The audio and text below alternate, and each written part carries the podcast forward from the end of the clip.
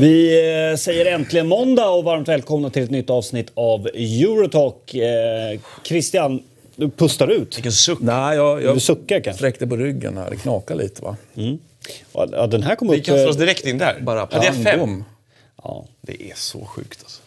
Hösten är så Det är en sjuk värld vi lever i. Ja, ja, det är ju tydligen. superbra på två halvgarderingar som, eh, som eh, övertidsmål på Gusten. Gusten är ju jävla roll han är på. Alltså, det är helt sjukt ju. Mm. Alltså, vi kan ta det direkt. Eh, Martin har minus ett för att du hade en helgardering för mycket. En hel grej för mycket. Ja, Va? Jag bara en hel gardering. en, en halvgardering för mycket. Fem! Kan man dra sig ur? Kan man åka ur innan jul? En halv grej Kanske. mycket. Eh, så därav en eh, minus etta på dig. Fan. Men eh, Noah fem. Ja, men vi, måste, nu måste, vi måste om- omgruppera tror jag. Vi är bara halv, vi är inte ens halvvägs. Ojämna lag. Omgruppera. Bra. Här, en härligt militär term Noah. Ja, som vi kommer tillbaka till. Ja, eller så tar du den Eller så tar vi, kommer det nu, så slipper vi det här.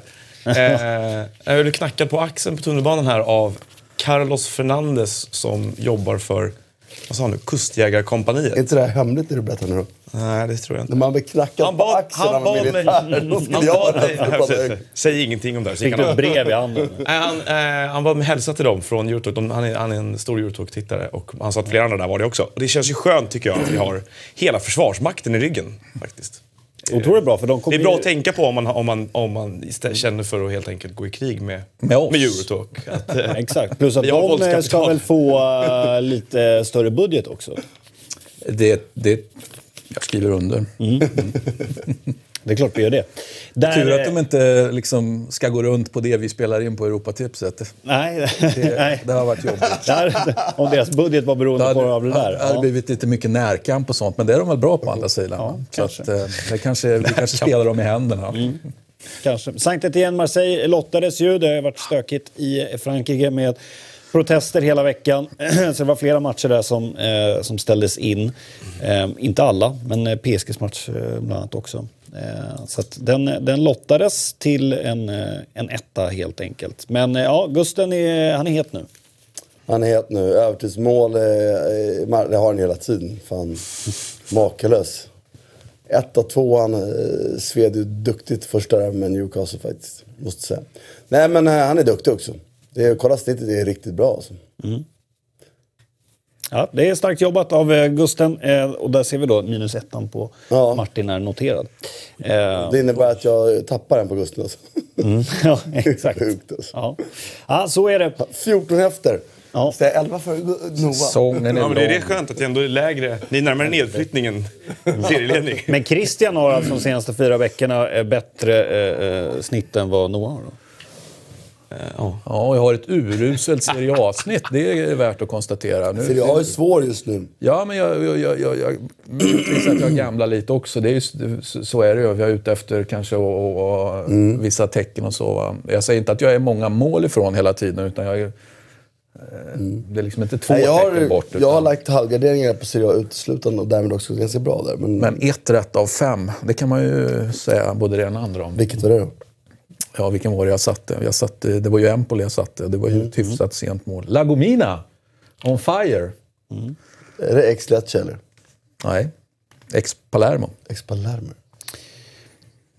Palermo vann och Lecce kryssade den noterade. Mm, precis. Men de, kampen i toppen där. Sällskapar ska ju inte kunna vara någon kamp faktiskt. Nej, det, men men eh, jag ser det mest att de har sällskap i toppen. Och Att Palermo bör vinna och Lecce bör göra... Två går upp så då spelar det ingen Ja, roll. jo, men fan det är, det är tidigt på säsongen. Men det, det ser bra ut. Nu spelar de inte så bra, men förlorar inte. Det är viktigt. Perugia var riktigt bra. Jag tänkte att vi ska landa i eh, eh, Ballon d'Or. Inleda med det i alla fall. Eh, det var ju eh, en vecka sedan. Eh, nästan, nästan Förra måndagen förra måndagen på kvällen där. Där Ada Hegerberg blev första kvinnan att vinna eh, Ballon d'Or och eh, det- det hände ju saker också efter det eh, som, som har pratats om nästan hela veckan också. Eh, Noah vill du säga något om det? Med Nej, men det var ju... Det, det enda konstiga med det där var ju att det var det stora alla pratade om. Mm. Det var ju coolt att hon var första, den första pristagaren och eh, hon är ju en cool och ro, intressant spelare på många sätt i och med att hon har nobbat landslaget och kör ett helt eget race och liksom verkligen inte sådär... Eh, vi har haft en diskussion i Sverige i år om att ett landslag blir bättre med eller utan en spelare fram och tillbaka och att det bara i Sverige man skulle ha en diskussion om det huruvida det är, bäst att, att den spelaren är med eller inte. Men att de har haft ungefär exakt samma diskussion i Norge när det gäller henne, vad jag förstår. Eh, plus att hon är fantastiskt bra fotbollsspelare. Jag såg liksom inte själva, jag bara läst om det. Var det så sexistiskt alltså, eh, som det framställs i text? Hela Det är väl upp till betraktaren att bedöma vad det var. Jo, han sa, jag- han sa jag kan frågar- du twerka? jag- jag frågar det var en dum fråga. Jag frågar efter din tolkning nu. Eh, jag vet inte vad man laddar ordet sexism med. Det var, det var en irrelevant fråga. Ja. Det var, en, det var en korkad fråga av honom. Ja, det men, han, ju- men han, då blev det också den här diskussionen om att det var fotbollen som var sexistisk. Han är ju en DJ, typ, Mm. jag har förstått som, som stod där. Och då kan man ju igen Martin fråga sig ja. varför när, vi har, när det är prisgalor och fotbollsevenemang och olika ceremonier, varför man alltid måste bjuda in massa dålig underhållning hela tiden. Men vi som fotbollsstår som avsändare, så vi som, som Absolut. betala priset. Det var- Borde kanske ha läst det hans tycker jag är manus. rimligt. Att, Det är eh, klart det fanns ett sexistisk, en sexistisk dim- dimension i att hon fick en fråga om hon kunde göra en speciell Alltså, inte när hon vann den här bollen. Alltså den, vad är den frågan där? Jag visste inte ens vad det var för dans. Det är kanske för att jag är gammal. Det är nog därför. Ja. Ja, då, då, börjar, du- då börjar du bli gammal. Men eh, eh, det, var, det var också eh, lite klumpigt när han sen gick ut och bad om ursäkt. Då skyllde han på dålig engelska när konversationen var på franska. Ja, då gjorde han ännu mer. Drog han i byxorna på sig själv en gång till, vilket ju inte var nödvändigt. Nej. Hon verkar ju tycka att det inte var så farligt själv. I alla fall det hon sa. Nej, och men det igen då, eh, nu sitter vi och pratar om det. Det var ju intressanta var att massa andra saker, inte det. Och Ja, jag tror att men, det eh, störde både henne och många andra ganska mycket, att det var det som fick rubriken efter. Ja, men ruskigt coolt att vara, liksom, bli historisk på det sättet. Första kvinnan. Men sen vill jag bara säga en annan sak. Från svenskt perspektiv så är det här en tramsig diskussion därför att vi har haft den här i 20 års tid och vi har kommit mycket längre. Men kommer du ner till länder i södra Europa så finns, Behöver de prata om så här. finns det nog en bra anledning till att sånt här Absolut. kommer upp. För de har fanta med, alltså det är, ibland blir det ju skrattretande när man, man liksom kommer ner och, i Frankrike eller Spanien eller Italien vad det är, och många andra delar av världen. Alltså det, det, de ligger så otroligt långt efter de här frågorna. Så att på ett sätt så kanske det var bra då. Även om jag förstår, från vårt perspektiv blir det ju lite ja, ja det här är liksom... Ja, men varje gång det finns plats i rampljuset så ska det där, där diskussionen hamnar på något sätt. Tycker det, det må, måste komma en tid där man kan prata om damfotboll på ett annat sätt också. För jag, okej, och det är kanske jag som inte har koll på den utländska, disku, eller dis, utländska diskussionen. Diskussionen i utlandet på samma sätt. Men jag tyckte det var befriande att jag såg en hel del typ namn och journalister och tyckare från länder och som jag, liksom, mig vetligen aldrig har lyft sådana här frågor tidigare. Nej, men så var det Och nog. det var, tyckte jag var, vänta, var det, här, det här, nu pratar man om effekt. Om det där Sverige gör saker med 10 miljoner invånare uppe i norr där ingen bryr sig. Mot när det typ i centrum av fotbollsvärlden gör det. Det tycker jag är stor skillnad. Absolut. Sen håller jag med om att det var beklagligt om det är det enda som har pratats om. Modric vann eh, då eh, herrarnas pris eh, på, på förhand. Jag vet att oddsmässigt var det ju typ eh, 1,25 på att han skulle vinna. Så att det, det var ju liksom... Eh, Ja, det läckte ju som vanligt. Att det ens är spelbart är ju sjukt faktiskt. Alltså fattar du hur lätta pengar det där är? ja. Ja, det räcker med att ha en kulturprofil på insidan. Så, så, så är du home free. Va? ja, exakt. Fast man vill inte bli ihopkopplad med en kulturprofil med tanke på vad den kulturprofil kanske gör i övrigt. Kulturprofil. Ja, eh, och eh, det här är ju såklart, det här är ju diskuterat i och med att det, var då eh, klart för många vem som skulle vinna det här i, i år på herrarnas sida så har det ju diskuterats länge och det har ju även diskuterats under veckan. Vad tycker ni om att Modric får priset? Kan inte Christian en gång för alla redogöra jag vad tycker att det är kriterierna helt underbart. Va? Och, och eh, Martin och jag har redan bråkat om det här innan. Vi Nej, på, jag- på sändknappen här. Och, ja, men det det handlar om, och, och vi, vi landar ju direkt i någon slags Messi-diskussion. Där vi, ja, men det är klart att Messi är bäst i världen och så vidare. Men, men var han då bäst i världen under det året som det här handlar om? Det var ju det... Alltså, Nej, du skulle redogöra för vad, vad... Du lägger massa ord i min mun här. Du skulle redogöra för kriterierna för vad man utser priset. Ja, men att, för jag vet att, inte du har, att du har, varit, du har eh, stått för de eh, bästa insatserna rimligtvis då under det här, under 2018. Det är väl det vi pratar om bästa då. individuella kvaliteterna, vad man utför på en fotbollsplan, tycker ju alla fortfarande att det är Messi. För är det det vi bedömer så är det ju hä- häpnadsväckande att han inte fått flera gånger. Men det är ju inte det vi bedömer. Nej, för bedömer hur han har presterat i, de här lagen han för, trots allt eh, representerar. Och då kanske han har haft, stackars Messi, då, haft lite otur i, både klubblag och landslag. Eller så är det de lagen som har haft otur har Messi. Det går ju att se på det på det sättet. Kanske inte Barcelona-fallet, men... Nej, nej, men jag, att jag vänder mig över att alla tycker att Messi den, även 2018 är, är, är den bästa fotbollsspelaren. Han gör ju mest individuellt skickliga saker, han klarar av saker på ett eget sätt som ingen annan kan. Så det är det inget tvivel om. Men jag köper, jag bryr mig inte om det här priset. Men det, det var det vi diskussionen... Så jag har, för mig är det här, för det innan programmet, Christian vinklade det lite nu till hans sak, men jag har inget problem med att Modric vinner. Jag tycker att det är skitkul att Luka Modric vinner och jag bryr mig faktiskt inte om det. Men jag undrar vad, vad är kriterierna för att vinna där? För det, sen kommer vi in på det Christian antyder då. För i sådana fall kan man ju bara vinna om man spelar i lag som vinner saker. Och det tycker jag, då pratar vi, är det verkligen, då är det helt plötsligt ett individuellt, pris på, med, med en kollektiv, stark kollektiv koppling. Är det det vi ska bedöma? Eller är det ett individuellt pris? Jag vet inte. Men här har vi ju en, en, en, ehm, en, en stjärna då som inte vann, men ändå hade ett landslag som presterade bra i, i Han ju VM då, men han vann ju inte med sitt VM-lag heller. Nej, jag sa ju det. Mm. Men, men som ändå, eh, laget och han presterar på väldigt bra eh, nivå. Och så hade vi Messi då som, som kraschade ur med sitt landslag. Där har vi ju en skillnad om man bara vill ta landslagen. Men jag upplever att Modric som självklar pristagare eftersom man då accepterat att VM-prestationen ska väga otroligt tungt i det här sammanhanget. Det ska det göra. Det är klart att han vann Champions League med Real Madrid också. Så det får Och då var han eh, en, en på. av de bästa i Real Madrid. Absolut, och det, och det gör ju att han är rimlig på det sättet. Men diskussionen då utgår väldigt mycket från vad man vann eh, om man vann Champions League och hur man gjorde ifrån sig i VM. Att till exempel då en spelare som Rafael Varane inte existerar här överhuvudtaget i den diskussionen. Han har ju inte, det har inte nämnts hans namn. Eh, och han var mittback i Real Madrid och vann Champions League och är den bästa där. Och han var mittback i Frankrike som vann VM och faktiskt besegrade Det var väl vissa i han var väl medier som ens frågade han vem var han var. Gjorde han det? Har. Vad kom Varane Jag, då? jag följde inte det, men jag bara... Trea, tror jag. Eller? Han var ändå med. Vem kom tvåa? Men det, det, där har vi också det här gamla klassiska, Ja, att det är försvars- svårt försvar. för försvarsspelare Ja. rent generellt. Men det var inte, och- Eller om det var inte för svårt för. Cannavaro och han vann Griezmann och- bara Jag tror det. VM. Alltså, på, på ett uppmärksamt Matt sätt. sätt Ja. någonstans. eh, Han säger så här, han var yvigare än vad Varann var. Varann betalar väl kanske ett pris för att han är jävligt low key Ja. i, i det här fallet. Och det är också, Men jag- då, då, då kommer vi tillbaka, det blir så himla så här.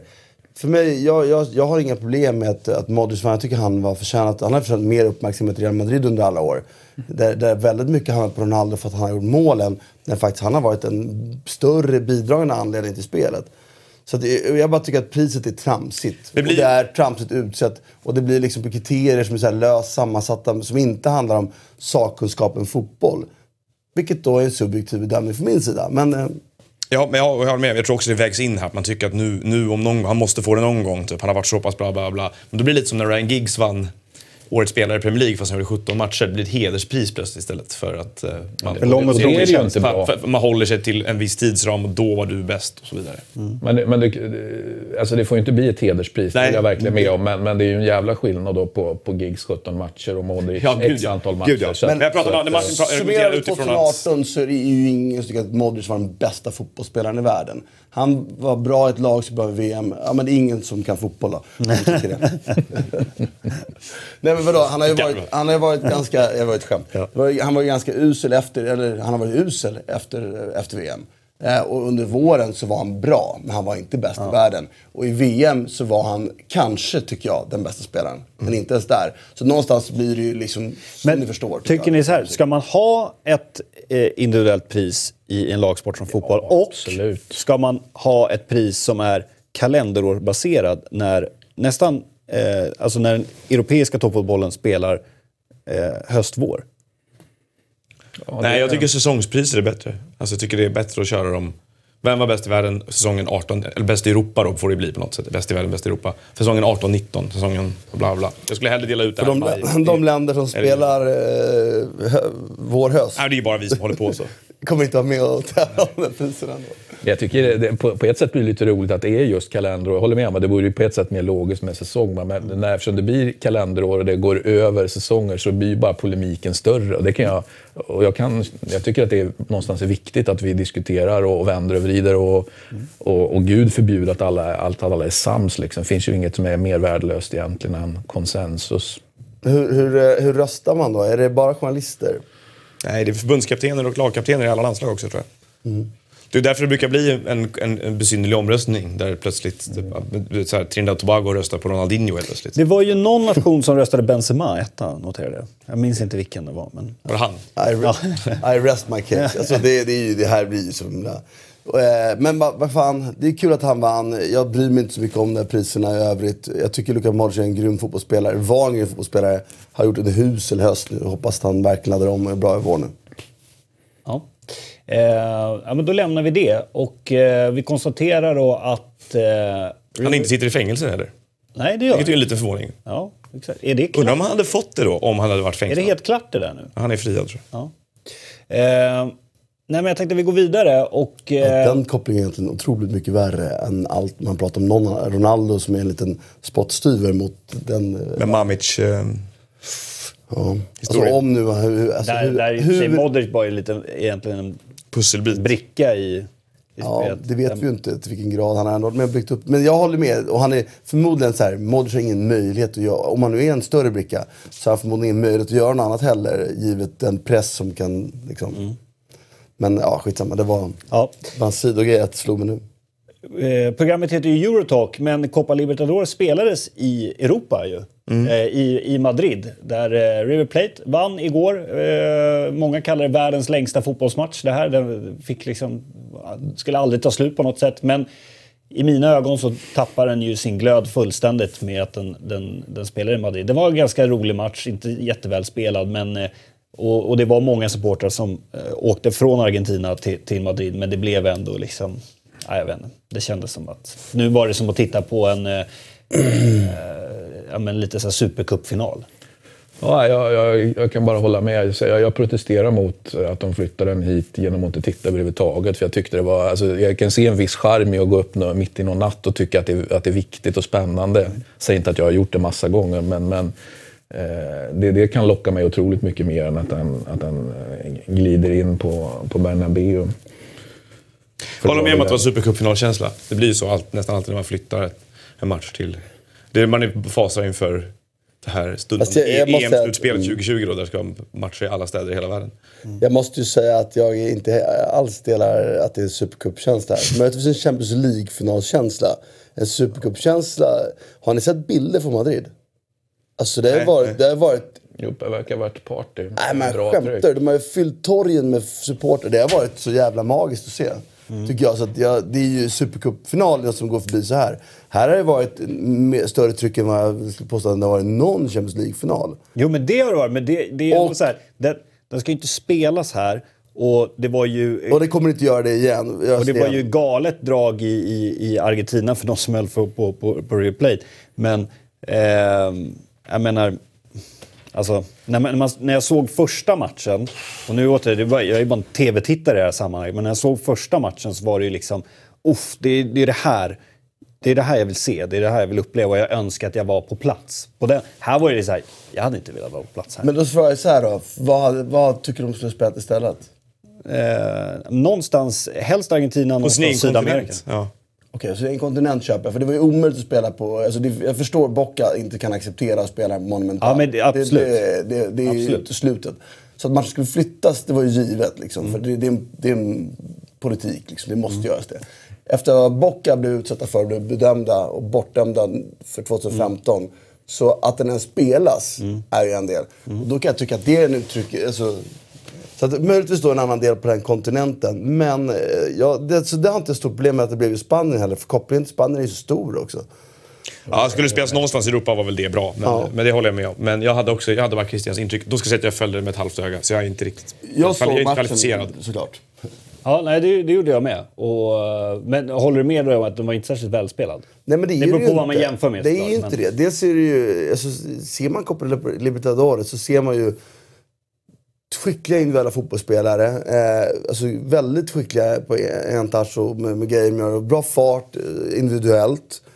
Eh, men vi ser också problem kollektivt. Så är de, ju, de sitter ju inte ihop som europeiska lag gör, inte i närheten av det. Eh, och det är ju en galenskap som inte europeiska lag någonsin skulle tillåta sig ha. De, är ju, tydligt för mig under matchen, de är längre ifrån, än, alltså jag har ju ändå sett möten de här lagen emellan i 20 års tid, då och då. Eh, och de har aldrig varit så här långt ifrån varandra i kvalitet. Jag har suttit och sett City-Chelsea dagen innan och så bara ser den här matchen, man bara Ah, fy fan. Det här var ju typ som att se City-Chelseas juniorlag igen. För så jävla stor skillnad var det i spel. Och då är inte den individuella kvaliteten främst det jag syftar på. Utan då är det det här kollektiva som skiljer. Med det sagt så är det en jävligt rolig match att se ändå tycker jag. Liksom. Med, med den intensitet och, och idioti och briljans som ändå fanns. Liksom. Alltså, de, de bitar jag såg, jag såg framförallt mycket på första halvlek och så såg jag lite på andra. Men då tycker jag att det var de här inslagen som jag kan störa mig på med spansk fotboll. bland annat, Att det är lite för mycket fokus på just, som du sa, på jag vet inte om det är intensiteten som gör det, men det blir lite för teatraliskt emellanåt. Lite för mycket avblåsningar, för mycket frisparkar, för mycket tjafs liksom vid sidan av. Där jag vill att spelet ska flöda mer istället. Och det är väl att, antingen att jag är en ovan liksom, konsument av sydamerikansk fotboll, eller så, eller så är, jag, är det bara en smaksak. Men det blir ju också lite så här, eftersom de, de spelar så, ändå, så tycker jag då, eh, de ligger långt efter. De ligger längre, längre takt efter än vad de någonsin har gjort, tycker jag. Så blir det ju väldigt, väldigt tydligt också när målen faller. Hur liksom, de avgörande är. De är väldigt uppkomna ur saker som aldrig hade varit ett problem i Europa, i de flesta europeiska lag. Eh, Så det är väl det enda man drar med som är lite tråkigt med det. För att eh, jag, tvärtom mot Noah, kan jag tycka att det finns en viss charm i den här upp, alltså det bryts av liksom. Det blir tjafs. Och det, det är lite som att se Simeones fotboll. Alltså det är en, det är en light-version av det. Sen nu håller jag med jag ska inte se alla matcher så. Men i kontrast till att det blir nästan perfekt fotboll i många matcher man ser nu i Europa. Typ City-Chelsea. var ju nästan, Mm. Den är ju bara flödar, bollen går. Man var Jesus, det finns ju ingen avbrott. Ingen som gör några misstag i stort sett. Liksom. Eh, De pressar, de ligger rätt och allting är perfekt. Till en match då som är väldigt kaotisk. Liksom, det blir någon form av glädje ändå. Men ehm, jag, jag, tror paradoxalt nog, eh, för er då som tycker att det här är hemskt som spelar, att den massmediala uppbyggnad som det här har inneburit är, har varit eh, bra för eh, sydamerikansk fotboll på lång sikt. Vilket då i slutändan är nödvändigt. För vad består glappet i? Jo men det består ju att resurserna... Dock måste jag säga att det var fascinerande hur många som, alltså, det var många, framförallt brittiska journalister som åkte dit till första matchen och var där när allting urartade inför när de- den här tårgashistorien eller vad det var för någonting. Eh, och hur många som skickade hem vinkeln Argentina, landet som älskar fotboll för mycket. Och det känns som att nu har man hört att Argentina älskar fotboll för mycket. En miljard gånger och att det måste finnas Det blir, det blir intressant när man i, i vissa sammanhang romantiserar eh, fotbollsvåld, om man nu kan sätta den etiketten. Medan man i, i andra delar, eh, då är det liksom fruktansvärt och då dör fotbollen. Men det är lite charmigt när det sker på en sydamerikansk kontinent. Typ. Fotboll är religion där. Ja, exakt. Det är liksom, ja jag vet inte. Kan jag tycka. Även om det, det är såklart det var många som skrev att, och rapporterade om att det var förkastligt och, och, Men den tagna. typen av hyckleri som du är, Ja. det, det finns ju alltid. Ja, ja, och jag håller med, det, det är irriterande. Eh, vi säger grattis till River Plate då, härifrån Eurotalk-studion och eh, vi går vidare till England.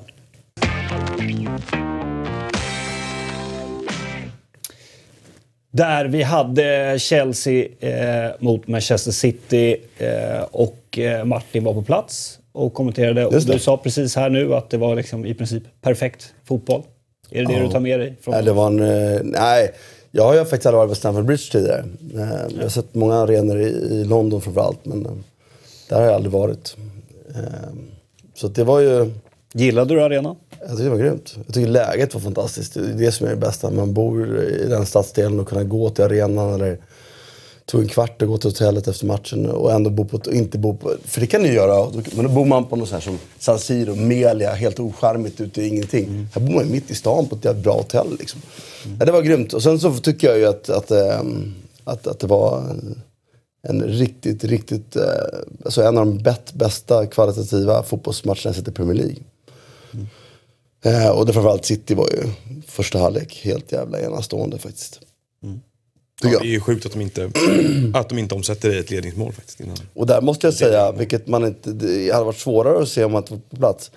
Försvarsspelet som Chelsea spelar är fanta med prickfritt. Alltså det är så mycket bra när de faller i rätt ytor och grejer. Som det, det, det kan du aldrig få se på samma sätt när du ser på TV. Liksom. Och det blev jag lite överraskad över. Jag vet ju att Sarri jobbar väldigt mycket med sitt försvarsspel. Alltså så extremt mycket. Det, och är svinhård med det. Men eftersom han alltid viktar sitt lag offensivt så liksom, kommer det aldrig framträda på samma sätt.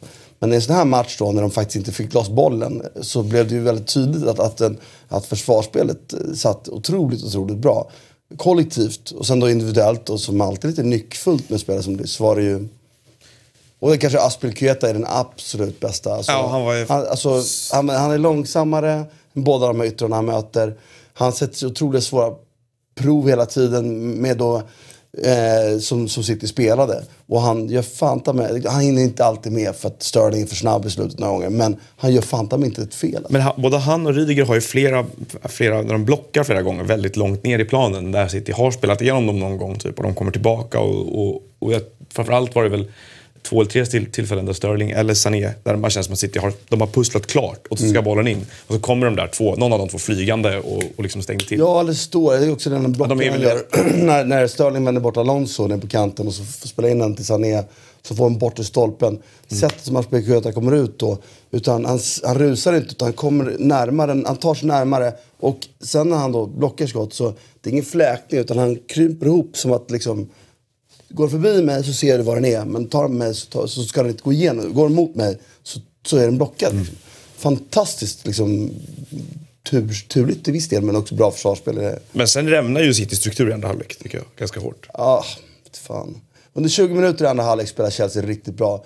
Då spelar de ur, de hade en lösning de, ja, när, när Sané, eller förlåt, eh, Kanté inte droppar ur som han gjorde första gången. Han droppar ur och öppnar upp. Och det måste de prata om i halvtid. Så sätter de upp bollen så får han bollen i andra skedet. Och det gjorde de bra några gånger Chelsea som gjorde att de tog sig ur Citys press mycket bättre. Eh, och det i sin följd, andra änden är ju tydligt tyckte jag. Då, där, där har ju Chelsea ändå, de spelar ju bra fotboll. Och kom ju till några chanser där i början av andra halvlek.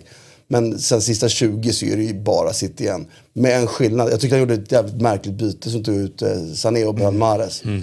För Mahrez är inte... Jag tycker det enda sättet de kommer till målchanser på slutet är ju när Sterling bryter mönstret. För att han, han gör ju inte rätt beslut alltid. Man är så jävla duktig mot den så att han kommer till någonting. Haft honom på en kant, Sané på en kant. Då hade de kunnat bryta ner det här lite lättare. För de här fickorna de hittade första halvlek, de var ju helt stängda andra halvlek. Inte, och så spelar de lite fegt tycker jag. Och Gündogan är inte lika bra på det heller att hitta de här. De hittar ju inte in en enda gång de sista 20 minuterna. Eller en. Laporte hade en passning. Men en enda gång på 20 minuter när de hittade in i fickorna. Annars spelar de utanför Chelsea hela tiden. Och då hade man behövt, för då tycker jag Mahrez blir lite blek. Han är helt enkelt för dålig hemma mot den. Då måste de ha de här, alltså typ Coman som hade Ribéry. Han använde i, eh, Douglas Costa i Bayern München. Sané, Sterling. De här spelarna som, i- som, som kan attackera oavsett om det finns utrymme. De bara kör liksom. Men jag undrar, jag, undrar om de hade, jag undrar vad som hade hänt om den här matchen hade fallit sig. Om de hade haft Agüero med. För att det känns som att de saknade honom lite grann. tycker Jag tycker Jesus är för svag. Inte en för- anfallare från start från något av lagen. Nej, Jesus kom ju in igen. Men han, han, ja, han imponerar väldigt sällan. Alltså. Det, är, det är någonting med honom. Och framförallt den här säsongen har det varit väldigt svagt ganska mycket. Ehm, jag, tänkte, jag tänkte på det i, framförallt mot slutet när de forcerar. Där det, och det är många tillfällen i matchen där City pusslar runt boxen och bollar kommer in. Men nästan alltid ett Chelsea-ben före. Där Agüero ibland kan vara smartare och vara den som suger åt den. Ehm, sen ska jag säga att jag tycker Sané, Sané är ju en- ett hiskeligt slag. Alltså. Han är så Absolut, fruktansvärt bra. Han är så, det, var även, det var inte bara här, det var även i, i matchen tidigare i veckan som, som han, har varit, han har varit helt fenomenal på slutet. Och kan inte undgå att lägga märke till Hazard efter matchen. Jag vet inte om ni såg intervjun med honom där. När, han fick ju starta då som någon sorts falsk nia, eller vad man vill kalla det för, i Chelsea. Och de tar ju en väldigt, väldigt viktig seger i tanke på vilken vecka de har haft efter förlusten mot Spurs och sen förlorade mot Wolves också. Um, och rycker upp sig och det är glada miner överallt. Och Hazard får frågan att hur kändes det att spela centralt här och, och, och i den rollen. Och han gnäller liksom lite. Han tycker att det var inte toppen alls. Han vill helst inte vara där, så att det var ovant. Att det var, jag gör det jag måste, typ, eh, bla bla bla. Men det är klart att eh, det, det är genomgående för honom. Alltså, hur bra han än är så är det, återkommer han ofta tycker jag till, till sina egna behov, Hazard. Mm. Jag måste säga att i första halvlek en period då när de faktiskt eh, spelas fast sig hela tiden. Alltså de, jag vet inte hur många, jag sa väl det ett antal gånger i TV att de behövde liksom byta ytan och spela fast sig i Citys press. Eh, och felvänd på kanten fick ju William eller Pedro bollen. I de lägena, man nästan kände ett tag där i första halvlek alltså att han skulle byta plats på någon av dem med, med Hazard. För att Hazard felvänd, hur stor pressen än är, han blir i alla fall inte varje gång han bollen som de blev. Utan tre gånger av, av fyra skulle han få en frispark eller komma loss med bollen. Och det hade Chelsea behövt i en period där. Då tyckte jag att det var lite märkligt för att då sprang ju han på bollar i tomma intet.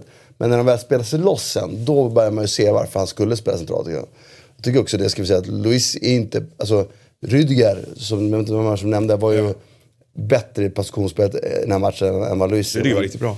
Ja, han var riktigt, riktigt bra. Och, men Luis var också bra. Och framförallt är det ju Luis som öppnar upp det. Till slut så tar han beslutet i en sån yta. På en liten, och det är ju faktiskt en magnifik crossboll han slår. Inte att se den, det är väl en sak. Men att kunna slå den i den ändå hyfsat stillastående med den positionen och under den pressen. Och det var ju befriande. Alltså, sen att det råkade bli till målet, det, det var ju liksom... Ja, det var inte det som var det själva syftet. Syftet var att ta sig ur pressen. Och det var han som läste upp till slut. Liksom. Så, och några andra gånger sen då i andra halvlek. Så att det var, eh, samtidigt som sagt, skulle de, alltså, från den matchen var när man spelade en halvtimme. Spelar de match om matchen därifrån tio gånger, alltså, så vinner Chelsea en. Det blir två eller tre kryss, två kryss, tre kryss på höjd. Alla andra gånger vinner City. Så att jag håller med Guardiola efter matchen. Han ska vara svinnöjd med den första halken de gör. De, det är så små marginaler från att det står 1-0. Ett skott som inte blockas rätt. Och... Men jag är intresserad av att se om vad de gör med Jesus. För att han var ju tänkt att kunna vara den spelare som avlastar. Alltså de behöver ju kanske någon... Behöver, alltså de behöver inte ett smack mer än vad de har egentligen. Men, men, det, är ju, men det, liksom, det, det finns ju uppenbarligen så, det sker en märkbar försämring av kvaliteten när, tycker jag, när han spelar snarare än Agüero, när de vill ha en nia i. Någon som ockuperar straffområdet. Alltså han jobbar jävligt om jag håller med. Så han hade en, tre eller fyra felpassningar. Så det känns som att han faktiskt inte har teknisk nivå att hålla det Ja, på det tempot som spelas i. Och det är grym fotbollsspelare för jag vill säga att det är ganska få som gör det. Det var samma sak mot Watford. Jag såg eh, stora delar av matchen mot Watford. Det var, det var, och det är, lite, det är nästan så att det är lite frustration runt omkring dem emellanåt för dem när de, när de manglar motstånd som de gör och det faller på att han inte är riktigt är, håller samma Nej. kvalitet. Tidigare under lördagen, eh, första matchen eh, den här omgången, så vann ju Liverpool då mot Bournemouth. De trivs ofta mot, mot Bournemouth. 4-0 och eh, Salah eh, vaknade till liv. Men vad händer här? För han, här, här firar han ju lite. Han har slutat fira helt och hållet. Han gör, alla de andra målen så, så stannar han bara upp. Han säger liksom ingenting. Han bara står och tittar tomt på sina lagkompisar när de kommer mot honom. Ja. Undrar Alltså- vad det är som pågår här alltså. Ja, eh, han har ju haft... Eh, alltså, han har inte flugit på samma sätt som han gjorde i, i, i våras till exempel. Kanske finns det en sån frustration och att många har liksom tittat lite snett på, på Salah under hösten. Man är påverkad av alla de här bråken med förbundet. Ja, det också. Men ja, hur som helst var han ju grym här. Men de, de, de, de är bra Liverpool alltså. Ja.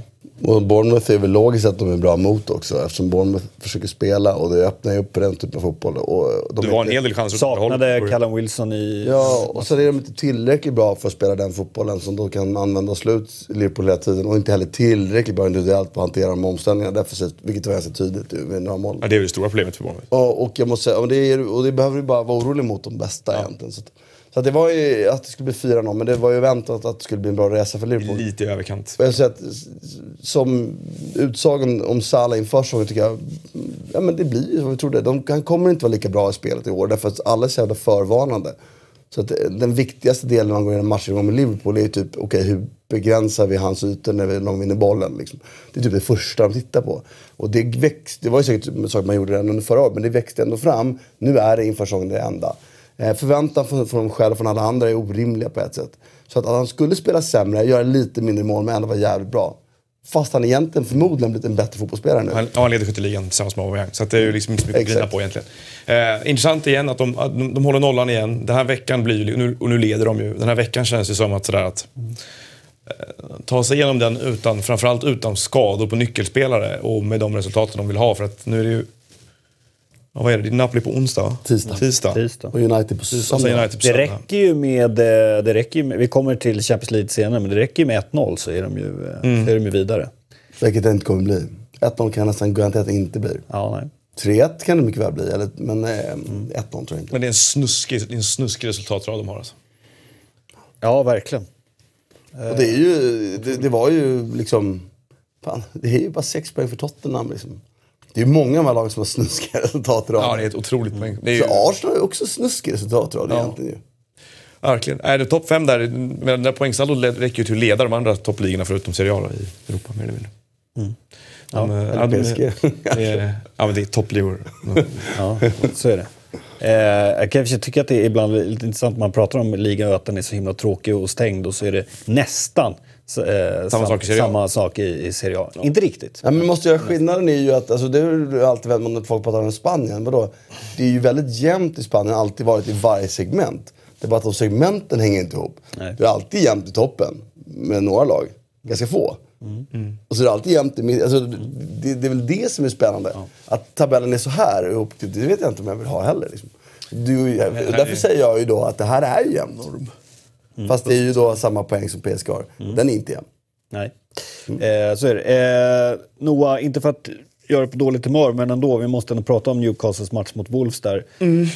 Dock det, eh, med ett eh, mål i, i sista minuten. Eh, och så egentligen är det väl, om man ska göra det enkelt, så det är det röda kortet som sabbar det här. Ja, men, och jag är ju jag är manisk förespråkare av att man inte ska hänga upp sig på sådana saker för mycket. Rafa var helt galen efter matchen igår och pratade om att han, man måste införa VAR och sådär. Och han har ju rätt och det var ju fel igår. Det blev helt... Mike Dean, ge honom liksom ett lillfinger tar han hela handen. Det är ju så. Det, det, situationen med Jedlin eh, som åker ut, går och diskuterar, alla Cells täcker bakom på något sätt. Jedlin får rött kort 58 minuten. Då har Newcastle egentligen vänt matchbilden ganska ordentligt och trycker tillbaka Wolves. Ehm, och med man mindre mot ett lag som är på så bollskickligt som Wolves är så blir det jobbigt. Ändå kommer Wolves inte upp i nivå. Ändå borde Newcastle haft en straff och troligen ett rött kort på, på Boly i Wolves som ju går upp och armbågar Perez i ansiktet helt solklart. Liksom.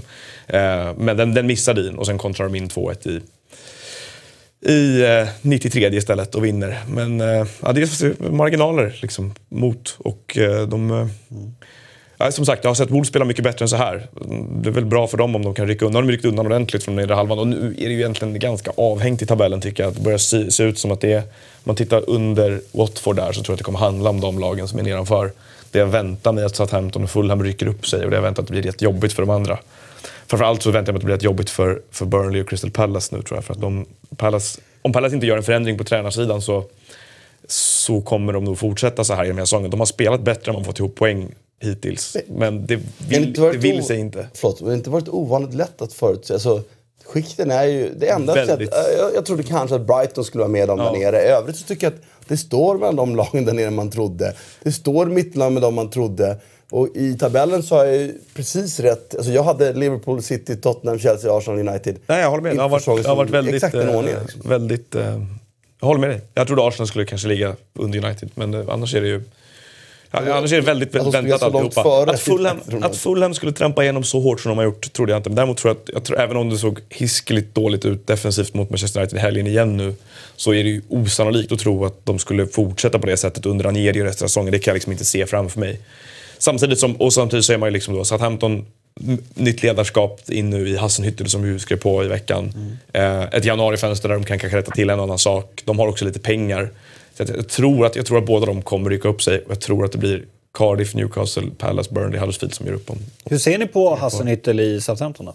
Jag tycker det är sjukt spännande. Alltså, det är ju den typen av, om nu han får det utrymmet och, och det, den tiden så ser det ju en tränare som har en långsiktig idé i alla fall. Och, och är bra på att utveckla spelare, individer. Man förstår vad jag pratar med folk som har insyn på hans jobb. Liksom. Så. Och jag har hört lite olika om honom, måste jag säga. Alltså jag har hört dels den ena sidan är den där och, han, och han gjorde ett väldigt bra jobb med, med Leipzig. Fotbollsmässigt såg det väldigt intressant ut och många unga spelare hade bra utveckling. Keita bland annat kom ju fram där under honom.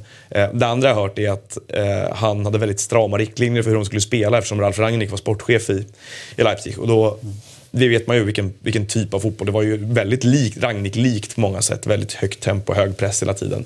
Ehm, och att han framförallt, hans stora styrka låg i motivera när han var där. Att han var liksom en, hans ledarskap var det som, som, eh, som lyftes fram. Men att det fanns dubier för hur han själv skulle applicera det på rent fotbollsmässigt, rent taktiskt mässigt.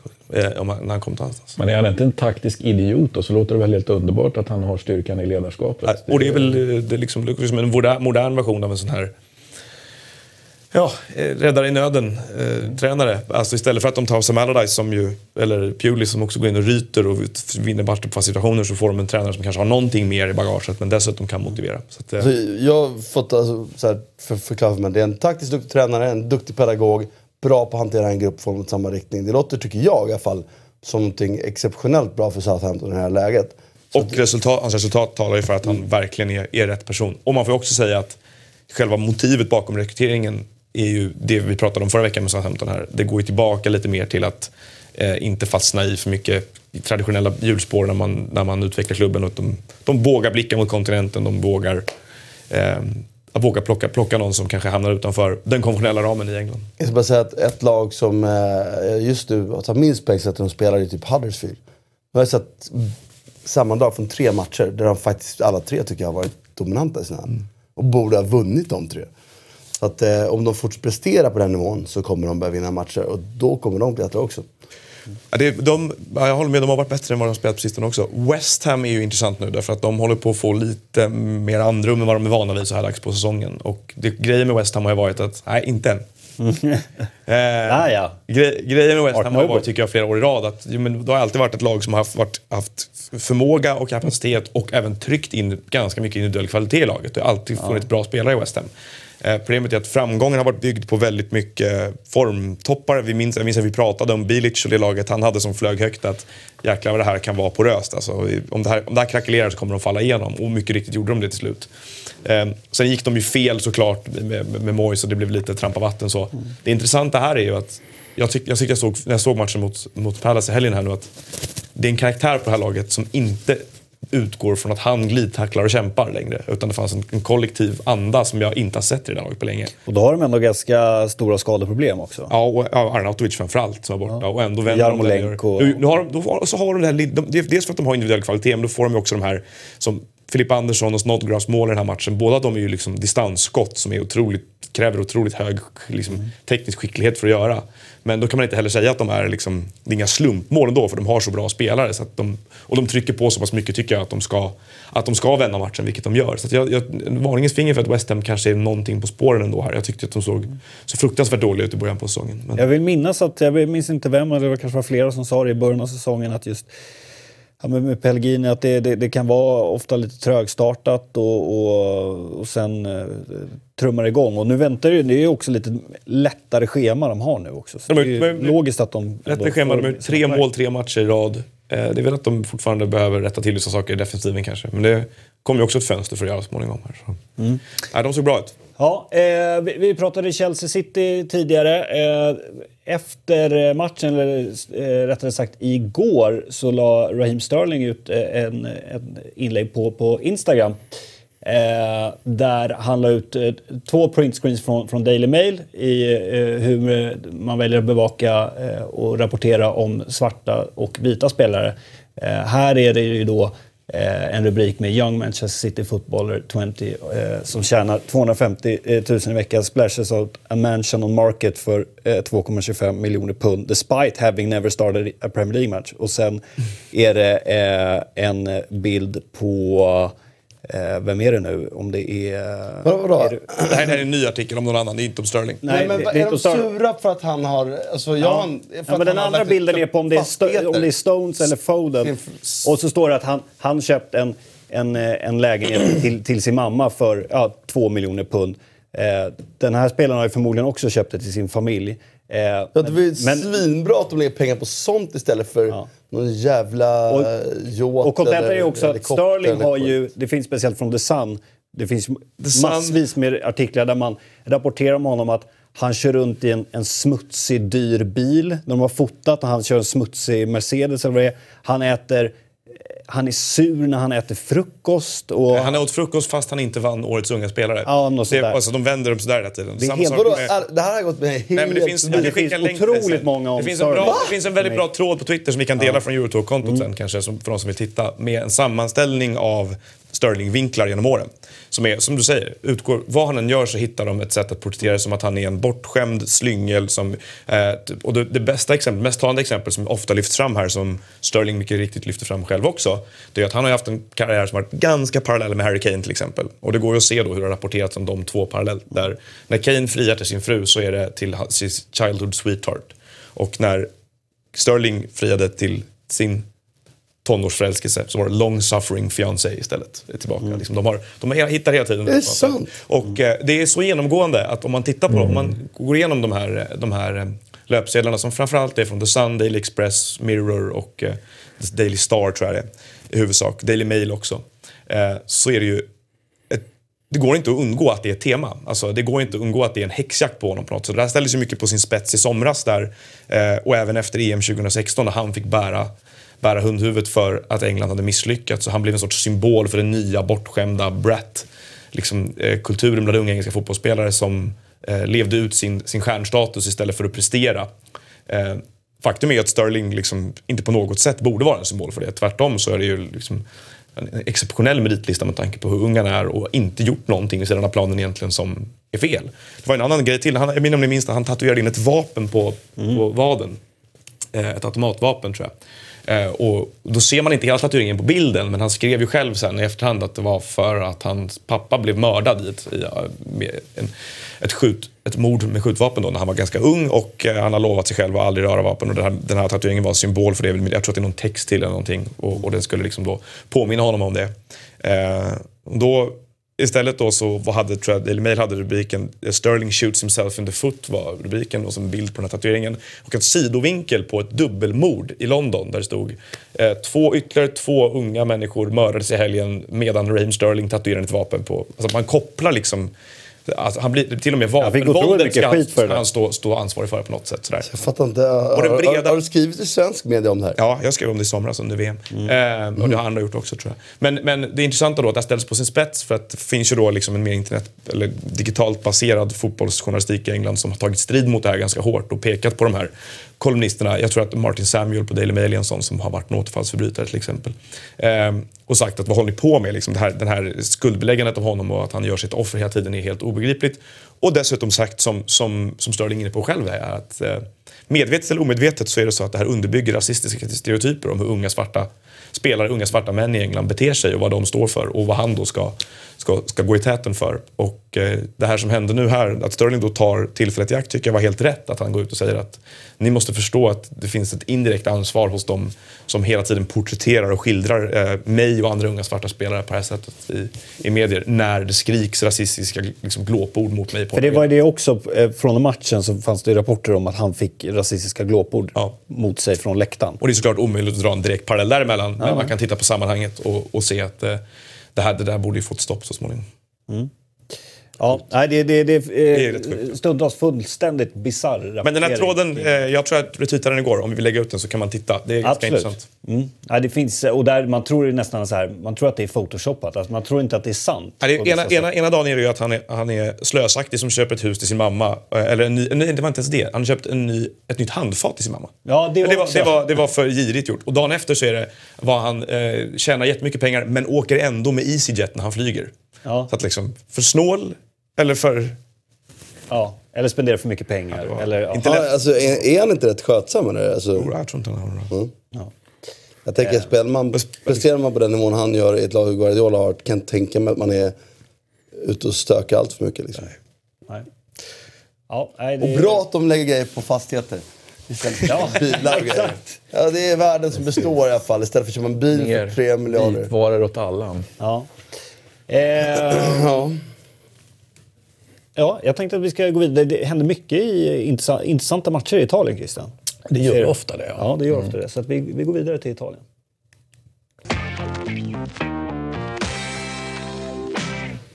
Där vi väl kan konstatera att det var en väldigt bra omgång för Juventus och Napoli när alla lag under spelade oavgjort, eller ja, då förlorade som, eh, som inte då gjorde mot Juventus. Eh, ska vi eh, först prata om den, Ju Juventus-Inter?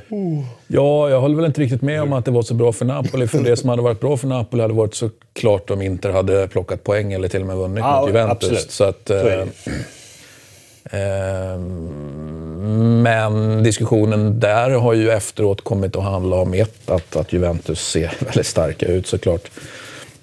Vissa spelare ser väldigt bra ut. Eh, lite såklart jobbigt för Inter då att Cancelo är en som ser väldigt bra ut, som ju inte någonstans Ja, hade men var tvungna att släppa på grund av Financial Fair Play. Så det var liksom, det är egentligen inte så mycket att diskutera. De var tvungna att göra det. De ville kanske inte det, men de hade inte de pengarna eh, på den sidan om sista juni helt enkelt.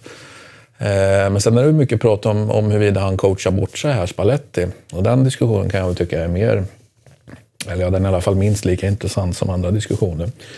Att han gör vissa byten som, som uppfattas som att det verkligen blir helt fel och att han faktiskt mm. sänker laget istället i, i, i andra halvlek. Mm. Håller du med om det? Ja, alltså det, det, är svårt att argumentera emot det, för det blir ju det luften går ur lite grann och, och då, då, måste, då måste man hålla med tycker jag. Jag känner mig inte heller jätteförvånad då, eftersom Mm, alltså jag, Spaletteriet liksom. Så Det att är, Inter har ju bra lägen i den här matchen. jo, det är, ett bra i alla fall. Ja. Gallardini. så visst, visst har de det. Ja. Så att, eh, men, men det är det här, jag, jag, jag tycker i vissa lägen, mig spelar det inte speciellt stor roll. Liksom. Ja, men de hade bra läge i matchen, ja, men de spelar bra i matchen. Ja, men de förlorar matchen. Det är egentligen det det handlar om. På, på en viss... eh, I det här Men- fallet tycker jag inte det ska handla om att ta med sig någon prestation. Utan eh, det här var en match de skulle ja, försöka plocka poäng av Juventus. Och så här, jag ska också säga att eh, jag är inte heller stort fan av Spalletti, det vet jag tidigare. Däremot så tror jag ju inte att bytena var avgörande på något sätt. För att Juventus gjorde ingen bra första halvlek. Juventus skulle bli bättre tids nog. Juventus har en kvalitet. Det, Juventus är tillbaka lite till, det, det har varit lite klassiskt läge tycker jag under hösten. Alla år, det vill säga att de gör fan inte ett skit mer än vad de behöver. För ett tag, tidigare under hösten har de faktiskt, det här året, har de ju spelat riktigt bra. De har ju kört över United på bortaplan och hemma till exempel på sätt som man sällan ser dem göra. Alltså de brukar vara mindre exponentiella. Du menar att de sparar sig till våren? Ja, de men- joggar hem Serie A för att de kan och sen sparar Nej de men, sig till nej, men det gäller ju alla matcher. De är, det är ju inte ett lag som... som, eh, som Tokår, nej. Nej, de, de är ju inte det. Och det har varit några matcher under hösten här där jag bara sagt så här, fan de har varit tokgår och ändå haft kontroll. Jag tycker några matcher under hösten har varit så här, fy fan vad bra, så här bra har jag inte sett Juventus spela. Mm. inte någon gång. Så det här var lite mer tillbaka till gamla synder i den aspekten att jag tyckte att det var faktiskt lite okoncentrerat. Det var inte, var inte fullt påslag. Och med vilka byten den inte gjorde kände jag att det här kommer Juventus bara växla upp nu andra halvlek. Och göra det de behöver för att vinna. Um, och så att, eh, jag, jag säger inte att det är emot att byta fel, jag säger bara att jag tror inte det spelar någon roll. Liksom. Eller jag hade gärna velat höra hur de, de som nu verkligen driver den tesen, berätta exakt vad ni tyckte de skulle ha gjort då, och vad ni tror att det skulle förändrat. Eh, så, så man berättar vad, vad det, det liksom skulle taktiskt eller tekniskt förändrat. Men med det sagt så här, jag tycker att Inter nu då, de har gått igenom den här perioden nu, de skulle göra med förlora mot Tottenham, de förlorade mot Juventus, de kryssade mot Roma. Eh, det var ju inte omöjligt inför att det skulle bli så. Men samtidigt pratade vi om inför de här matcherna att det här var lite testet för Spalletti. Och inför säsongen pratades det om att, i den här studion om att det var en Modric från att kunna vinna ligan.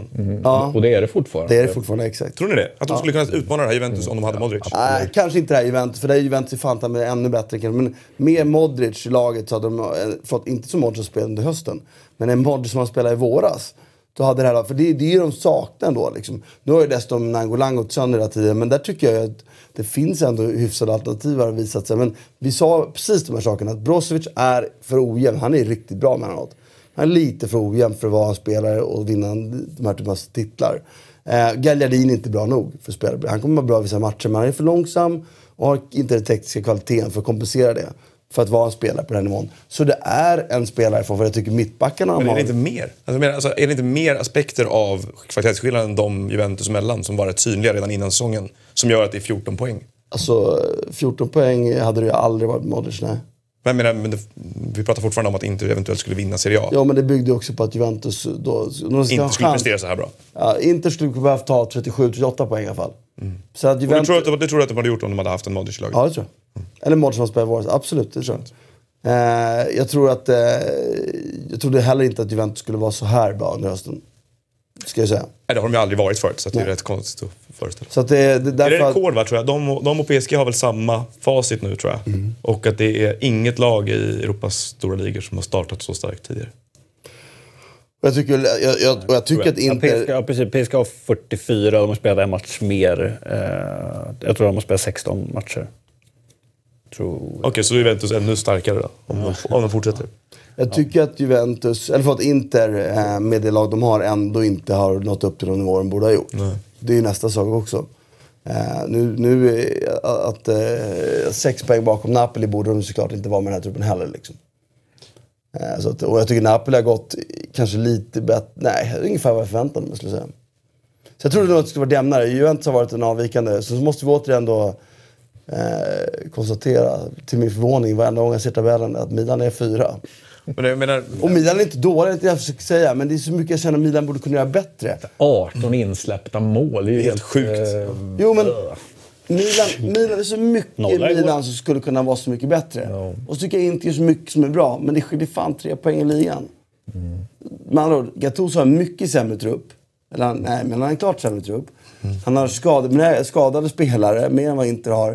Eh, och han tycker jag heller inte... Känns ju inte lika bra som Och, Spalletti. och han är är efter ett kaos. bakom. Han är efter ett kaos med tanke på vad de gjorde förra sommaren. Så att, eh, det är klart att jag tycker att Inter har underpresterat ändå när man sammanfattar det. Och eh, inför de här matcherna, nu står de mot PSV. Det är klart att han inte kommer få sparken om de slår PSV och Tottenham vinner och åker ut. Men, i Champions League då pratar jag om. Men, men det, det är ju ändå liksom, det tycker jag ändå är... Men det finns ju en, en, en klar USP där. En bättre tränare hade fått gjort Ja. det bättre. Så är det. Sen hur många är de bättre tränarna? Det är ju det som är är frågan. mycket och är de tillgängliga och allt det där. Men det är klart att det går att, att göra bättre. Och jag kan inte låta bli annat än, än att sitta och tänka på också eh, en som någonstans fick vara kvar på planen här, väl då Pe- Perisic, som då han är ju ett problem nu och det, det känns som att vi har pratat om det tidigare men jag tycker vi ska prata om det igen. Alltså, de, borde ha, de borde ha nappat på den här försäljningen till United för länge, länge, länge sedan. För att han, han, Han ju, har inte den kvaliteten. han ska ju vara en av de som alltså, ska leda det här med karaktär och allt möjligt annat och, och mål och allt vad det nu är han ska hålla på med. Men Var det, han var det är 50 ju- miljoner euro det pratades om? Ja, det var väl det. Och det det är ju för ganska långt mycket. ifrån. Jag tycker i och för sig att han gick till och med kanske lite sämre än vad jag trodde. Men att han inte är, var så bra som fan, det, det tyckte jag stod klart. Det får bli åt andra hållet. Mourinho får flytta till Perisic istället för Perisic till Mourinho. Då. Så vi. är det någonstans jag tror att eh, Mourinho nu skulle kunna lyckas så är det fan med Inter ändå. Liksom. Så det skulle ju vara spännande. Du tror inte på comebacks men det finns... Jag, Nej, men säg så här, en sån... comeback under rätt alltså, förutsättningar är alltid bra. Ja, det kan vara spännande. Och sen måste jag också säga då att jag tycker att, att vi, vi, vi, vi eh, klankar på, på, eller jag klankar på Torino men fan vad bra de var första halvlek igår då. Liksom, det är ju... Har, Men det finns ju också något provocerande med deras 5-7-3. Det vill säga, det, ja, men det är ju helt okej efter 15 omgångar och du är Turin, eller Mm. Turin och har bara förlorat tre matcher. Men så har vi de där liksom, otroliga... Alltså, det, det går inte annat än att bli... Mazzari. Eller? Ja, det kan vara så enkelt. han- nu blev han, ju, nu blev han ju uppvisad igen eh, och eh, trots att han hade legat på sjukhus nyss och kanske skulle ta det lite lugnare så han har ju liksom ingen Det är hans knapp svaghet, är att han inte han är för feg för att vinna de här, ta de här stegen. Mm, Men jag tycker ändå första halvlek så jag tycker de är lite o, eller oflytt är det ju inte för Donnarumma räddar ju. Men det är ju två jävla superräddningar så står det 1-0 till Torino. Och Mm. Sen skulle Mats Harry i och för sig ha varit- för feg för att hem det ändå. Men ändå, jag tycker att det är, jag, jag gillar ju, det är, ju det, är, det är ett fint bygge lite i skymundan liksom, som ändå nu växlar upp. Ja, är Så väljer jag då inte ens prata om Romas kollaps för det orkar jag inte ens. Ja, Han vill gå nu, eller? Ja, han räddas väl av att det spelar Champions League, så kan man väl säga. Igen? Har inte- har vi inte varit där Annars- förut? Ja, det är mycket möjligt att vi har varit där, men, men nu känns det som att det bör vara nära. men då- det beror ju också på vad alternativen är. Och alternativen sägs ju vara en comeback av Montella eller då eh, Paulo Sosa. Känns de klockrena? Ja, det kan man ju Det verkligen var fundera intressant, på. man såg eh, eh, när jag kollade på highlights från Cagliari, eh, Roma och eh, är det Marcus Saul som trycker dit eh, 2-2. 2-2. Och då, eh, då zo- zoomar de in Didier och så står han bara och ler. Det är som att, och leendet var så konstigt leende. Det var nästan som att så här, ja, det var vi som hade kvitterat. Alltså det var, det var så svårtolkat leende. det var ju overkligt. Jo, jo, det är overkligt och det är två röda kort innan och, och allt där och, och eh, Robin Olsen som inte mådde kanske helt bra efter den där tacklingen eller vad man nu kallar det.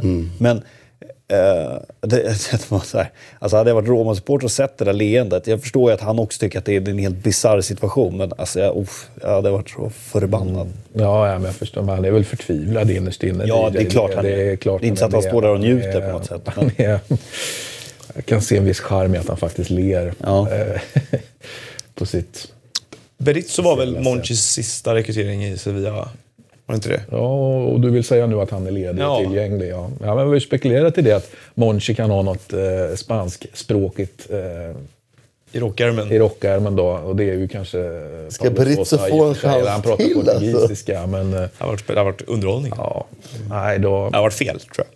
Savioli det fortsätter ju ändå se bra ut. det här är fortfarande... Absolut, det är ju den, en av de positiva grejerna med För hela Italien liksom. som Med är- den typ av fysik han har. Ja, men en superstor överraskning. För menar, han kom från Inter här och, och var bara en sån här... Alltså, hej, för mycket pengar. Alltså det var mycket, han var- han är övervärderad, i, fast det är bara för att han ingår som en del i ett, ett större utbyte av spelare. Men nu, nu framstår det ju mer som att det här var bra, Monchi. Det är ju- Det var väl typ det enda bra han gjorde då. Nej men vadå, det så här, han har ju... Det är ju en trupp som det finns otroligt stor utvecklingspotential i. Ja. Mycket riktigt fin talang sitter i den här truppen. Mm. Och det är klart att man inte ska säga att det borde gå bättre än nu. Men, men jag, jag tycker ändå att han har flyttat fram positionerna. Alltså Ford, faller det, här väl, Potentialmässigt. ja, faller det här väl ut så är det här en, en av de mest intressanta trupperna i hela Serie A. Eller den mest intressanta. Då kan vi säga, då, då, då feltolkar han kanske den Piazza som är Roma då. Att han tror att, han, att, att, att Roma som Piazza accepterar att gå skitbra se. I Champions. League och, och sen Ja, men nu går vi lite knackigt. Vi Ja, vet, ja, alltså, när Roma, Roma, eh, alltså, romarna hatar ju det här om de inte är ljusblå helt enkelt, eller himmelsblå. Så att, eh, Ja, nej, och det, att han är spanjor ligger de också, såklart också fader. Men nej, han spelar ju högt på ett sätt. Men det, det kan vi ju liksom eh, ja, prata om vid annat tillfälle. Det blir väldigt mycket Roma, känner jag.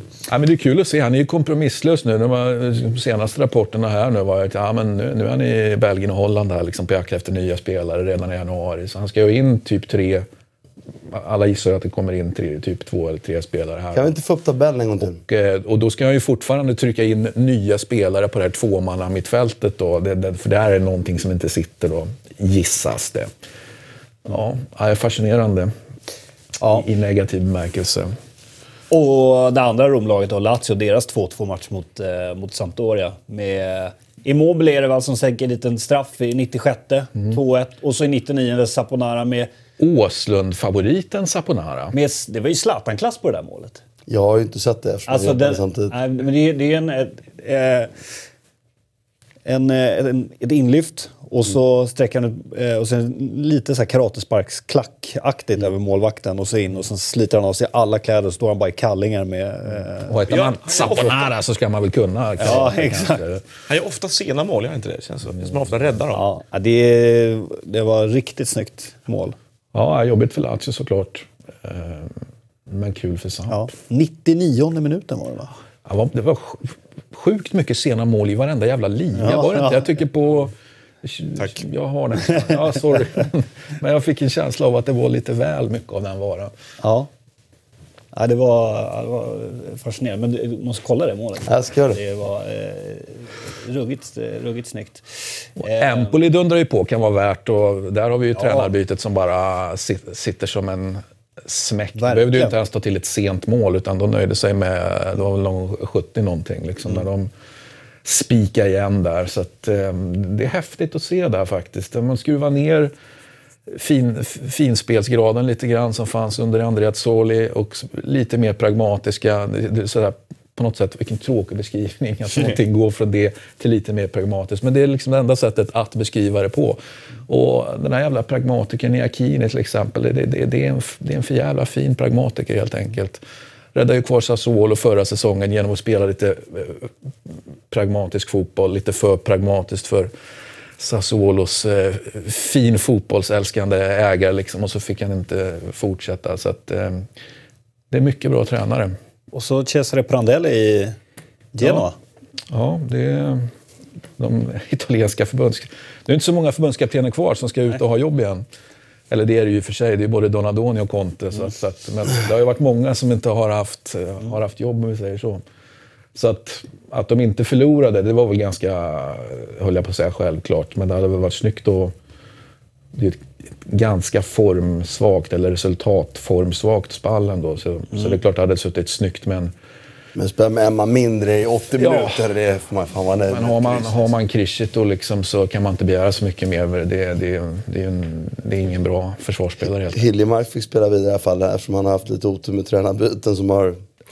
Han Det tog där är sig ju ju- in under Juric också. Ja, men vad fan, jag måste säga, det där är ju en egen... Om det, om det nu är kris i Genoa, då väl att argumentera för att krisen har varit i x antal säsonger nu. Men, men alltså, säsongens Genoa, som ju ändå är i någon slags kris eftersom de har bytt tränare som de har gjort, det är ju, det är ju en helt det är en självuppfunnen kris. Alltså det var en kris som inte ens var. Nej. Utan, utan du, du Det en såg ganska bra ut. Ja, men det så, alla var över... Liksom, och, och Piontek bara dundrade på, det såg bra ut. Och sen så kommer hemmaförlusten mot Parma som är nykomling. Och så snedtänder Preziosi bara pang. Och bara för att han råkar ha Juric på on the payroll. Annars hade han ju inte bytt. Men han sitter där med och jonglerar med de där två. Nu sitter han och jonglerar med tre tränare. Eh, ja, det drabbar väl ingen fattig i och för sig, va? Men, men eh, det är ju provocerande att inte sköta saker och ting bättre än vad Preziosi gör. Jag måste säga vara klubbdirektör under honom, eller, och tränare ska vi inte prata om, men att vara klubbdirektör under honom, det kan fan inte vara lätt. Nu sitter ju en extremt rutinerad person där, men att få höra Perinetti än en gång eh, sitta där med att ah, nu Prandelli, Lomo Giusto, han, han är rätt person för det här. Det sa han ju om Juric när han kom tillbaka också. Och, och så, ah, det, det, det, det är inte utan att det är en viss... Eh, man ska läsa väldigt mycket mellan raderna. Alltid i italiensk fotboll. Väldigt mycket så när man tittar på sådana här situationer som, som den som är i Genoa just nu. Mm. Och när det gäller just eh, Serie A och eh, transferfönster så drog ju Noah ut en, eh, en stor nyhet eh, som eh, skapade eh, starka vågor ner, ända ner till, till stöven. Att eh, det blir ingen Zlatan i, i Milan. Eh, I alla fall inte nu. Och eh, nu eh, bekräftar ju även Milan eh, detta att eh, nej, det blir ingenting.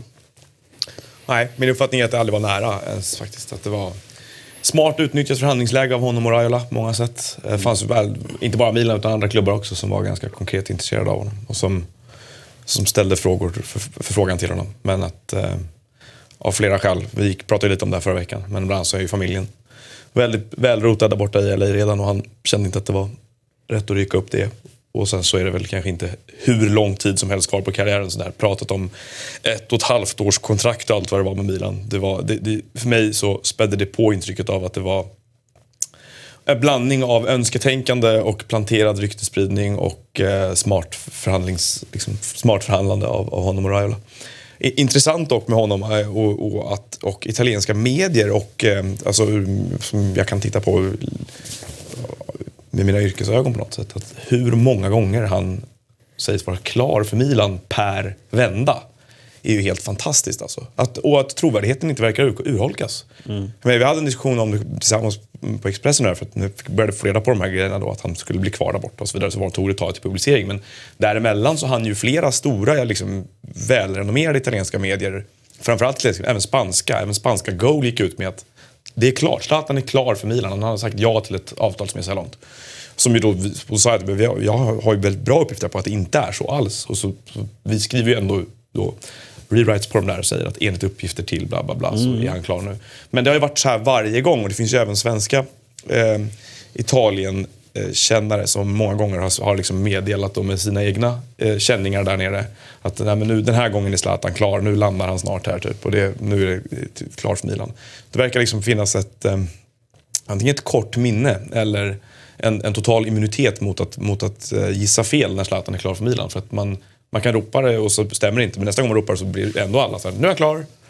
Och sen är det, Men det är ärligt talat... just till Milan. Alltså just Zlatan till Milan känns som att det är en speciell Ja, men jag skulle vilja dra det ett steg längre då. För att jag, så här, jag har just när det gäller italiensk fotboll de senaste fem åren någonstans. Det är ingen... eh, Så jag har inte gjort någon, liksom verkligen grävt det på det sättet jag verkligen kan bekräfta det. Men jag har tänkt precis det du sa nu, fast inte bara med Zlatan. Att, och jag, att det är väldigt ofta det spekuleras spelare som ska till de här italienska klubbarna. Och nivån på dem i början av fönstret är där uppe och i slutet av fönstret är där nere. Och jag tänker, jag tänker två saker om det. Det ena är ju att det är ett behov av att sälja tidningar och skapa rubriker såklart. Det andra är att jag tycker att det finns en, en ovilja att förstå var i näringskedjan de här klubbarna befinner sig. Att italienska journalister verkar inte förstå att Milan är inte första Alltså, Milan är inte ens, det, det är tolfte klubben liksom numera. Och de förstår inte det, vill inte acceptera det och så vill de sälja tidningar. Att det blir en ond spiral där. För det- Milan är en klubb, men jag tycker det har varit i många av de andra också. Där det har spekulerat i otroliga namn. Där den enda klubben som har gått motsatt riktning är typ Juventus. Som var där uppe spekulationsmässigt. Eh, men nu har hamnat där uppe också. Men jag, och, och It- Italien är ju mer mercato, mercato eller så här, transferdriven tycker jag rent generellt. Den har min, jag tycker det har minskat. När jag var där nere, när du var nere mycket Christian, då var det mer, ännu mer att det här köpa, sälja, det var som en drog folk höll på med. Mm. Istället för att fatta, kolla hur spanska lag gör, de köper några, sen jobbar de med dem. Det är där, det är där man blir bra, inte här. Det är där man blir bra liksom. Det tycker jag italienska klubbar blir bättre på. Det finns många bra exempel nu på klubbar som kommer upp med en bra struktur. Eller är en bra klubb med någonting som har en uttalad bild och gör någonting. Empoli alltid kanske varit det. Det tycker jag, och, och att Italien alltid haft en vridning åt det där. Och just det där har- har ju liksom någon, man bara, vad fan. Typ som du säger, de har väl riktigt samtal och kollat, nej det är inte aktuellt. Man bara, va? Det är typ klart. Ja, men- det, och därför vill inte jag hänga någon svensk journalist Nej, därifrån. nej, nej, men det För de får ju sina källor där nere. Såklart, såklart. Men, nej, men det verkar, och, och även de själva då, att, liksom att in, aldrig dubbelkolla grejer nästan. Typ, Det här att- påminner lite om hur det var typ i Premier League för 15 år sedan. Ja, Nej. som det inte riktigt är längre upp. Nej, det, det här den är. Där, och det tror jag är omvänt. Premier beror omvänt på att, att de har bättre förståelse för vad de finns i närheten nu. Folk förstår nu på allvar att Barcelona och Real Madrid är mer attraktiva än United, Chelsea City. Därför att det är samma språk, det är, eller närmare språk, sämre kultur och sådana grejer. Det har de accepterat. Det är det ena. Och det andra är att, att pengarna i England har stuckit sig ännu mer. Så att när de spekulerar om saker idag så är det faktiskt troligt att det blir av. Dels det, men sen även tror jag att eh, det verkar gått snabbare, en mognadsgrad som har gått snabbare där, precis som i Sverige. Att med, med eh, internet som fönster mot de som jobbar mycket med, med transfernyheter till exempel så blir det som direkt feedback och det går snabbare att urholka trovärdigheten i den som avslöjar grejer. Till exempel så Daniel Kristoffersson har ju inte haft fel på en övergång på fem år i Sverige. Liksom. Tio år, jag vet inte. Han har säkert bättre koll än vad jag har på det. Men han har ju aldrig fel och därför så litar, han säger någonting så litar ju folk på att det faktiskt ska, ska hända. Däremot går det mycket snabbare för någon som, därför, alltså, det är inte värt att chansa. Att, så här, att det har, jag har hört det här. Men Italien och England upplever att det är så också. Det finns ju liksom inte många ledande skribenter på de stora tidningarna eller på Sky Sport för den delen heller som, som ofta som, som, som har fel. Liksom. När de väl kör någonting så brukar det vara ganska välförankrat. De har bra källor. Bild liksom. i Tyskland har väl också... Ja, men de, de är också flamsiga på det sättet. Känns som att det är så här, men, typ, men Italien tvärtom lite grann. Att sådär, ja, nu, nu jag tror jag han är klar här. Bild, är de flamsiga? Nej, nej men Bild kanske är bra, det kanske är andra Ja, det-. Bild är nog bra. Ja, Bild är nog bra. Men, men, eh, nej, men tvärtom då, att, eh, i Italien, att liksom, det går att säga att Zlatan är klar fem gånger och har fel. Men folk lyssnar ändå sjätte gången. Liksom. En, annan, en, annan mognads, en annan mognadsgrad i den, Och i den är transfer, ja, transferkulturen skiljer sig från land till land. Men jag menar, där tycker jag att det känns... Det, det finns ju, jag, jag håller inte riktigt med om beskrivningen om hur, hur, hur det rapporteras i italiensk media här. Alltså det finns ju, eh, där spelar man ju alla, alla sidor av bordet. Inom, en, en tidning kan ju göra det. Eh, Även om den tidningen är Gazzetta dello Sport så har du en som kör, alltså du kör ju olika vinklar. Sen, sen kanske du gör det under ett skede där du någonstans ska besluta dig för vad, vad är egentligen våran huvudvinkel. Så jag, tycker jag tycker att man... Du vet, de kan publicera att man- olika uppgifter. Säga, han Ja, är klar, alltså, du, han stannar. olika, det fin- finns ju väldigt många journalister på de olika tidningarna. Ja. Liksom. Så jag, jag skulle nog vilja säga att man kan att det går att hitta, lika många som du säger har, har sagt att det där händer. Du kan på samma enskilda tidning, om vi skulle sätta oss i, i, i- pappersutgåvan så att säga och, och, och hitta lika många som, där de säger att det inte är så. Eh, Det är min bild av det. Jag har faktiskt inte, ju- just det här aktuella fallet har jag inte detaljstuderat. Eh, Nej, men jag, jag ändå... Ja, eller det, det har jag ju visst gjort. Jag, jag har ju sett den massiva press som har varit och de rapporterade förhandlingar som har varit. Absolut. Va? Så att, eh, min, min fasta övertygelse var ju att det här, det, här, det här rapporteras på ett sätt så, som att det sitter. Eh, sen har jag faktiskt inte tagit del av vad som har hänt under helgen. Så att jag, jag får- Onsdags var det till och med, hade det. I Eller? onsdag? Ja, du ser, vad gjorde jag i onsdags? Tydligen... Tydligen. Fan, läste du Expressen? Nej, men jag, jag, jag, jag, jag håller nämligen med dig om att det, det, är ett skifte i Italien. Där jag, lä, jag läser faktiskt Gazzetta dello Sport väldigt ofta och har hade större trovärdighet i dem för fem år sedan när det gäller när de presenterade möjliga transfer som vi har idag. Alltså, det, har, det- det, det, det, har, det har, och det gör jag liksom med kärlek till Italien. Det är inte någonting som jag säger för att... Nej, jag har ingen agenda här heller. Jag Jag, bara- tycker det, engelsk det fotboll tycker jag är roligare. väldigt Det har- tydligt. Att, och det, ja, min slutsats är två. Och det ena är, är, är ju att de, liksom, de också måste sälja. Och det andra är, och det är den viktigaste, jag tror inte de riktigt förstår, de vill inte riktigt inse var de är i näringskedjan. Och det föranleder dem att tro att Galliani kunde sno en stor spelare framför ögonen på City medan vi alla övriga bara Och där inte kan, vi ju, chans. där kan man ju faktiskt, där tycker jag är en intressant eh, grej att diskutera. Jag tycker att Ta Gazzetta dello Sport då, som, som ju hålls extremt högt, världens kanske främsta eh, sporttidning. Det är en grym fotbollstidning, skulle jag ja, vilja påstå. Jag säger att den är bäst i världen då, så har vi, så har vi stuckit ut den hakan. Eh, och kanske är det så att man betalar och så har du en, en, en, en, eftersom du är då klubbspecifik på det sättet som man är, det vill säga är du Martin Åslund, ja, då jobbar du bara med Salernitana. Du jobbar inte med någonting annat, kanske gör någon, någon enstaka annan grej. Men din grej är att du ska bevaka den. Och är det så att du är Milan-journalisten då som då ska jobba på det här eh, liksom, Ibrahimovic-spåret. Det vill säga, det ligger ju i ditt intresse att, att eh, ditt Milan får stort utrymme i tidningen, det vill säga komma med spännande nyheter. Och eh, sen har du hela tiden relationen såklart med klubbledningen i Milan, det vill säga att eh, Ja, det kanske är så att det har legat i Milans intresse här att det här ska rapporteras på det här sättet och då är det ju jävligt det är i alla fall svårare, eh, kanske, beror på hur man ser på sin roll, Och stå emot där om du är den personen som faktiskt ägnar din, din, hela din karriär åt att följa den klubben bara. Eh, och sen har de ju såklart eh, transferexperter utöver det som står över alltså Juventus-experten, Milan-experten, Inter-experten och så vidare. Så jag säger att det är viktigt också att lyssna på vem som säger de olika sakerna. Men jag, och jag, jag, Alltså personspecifikt. jag kopplar, Vem jag, skrev det? jag kopplar inte, jag vill vara tydlig, jag kopplar inte det här som Noah, det här fenomenet till Milan. Jag kopplar det till italienska klubbar rent generellt.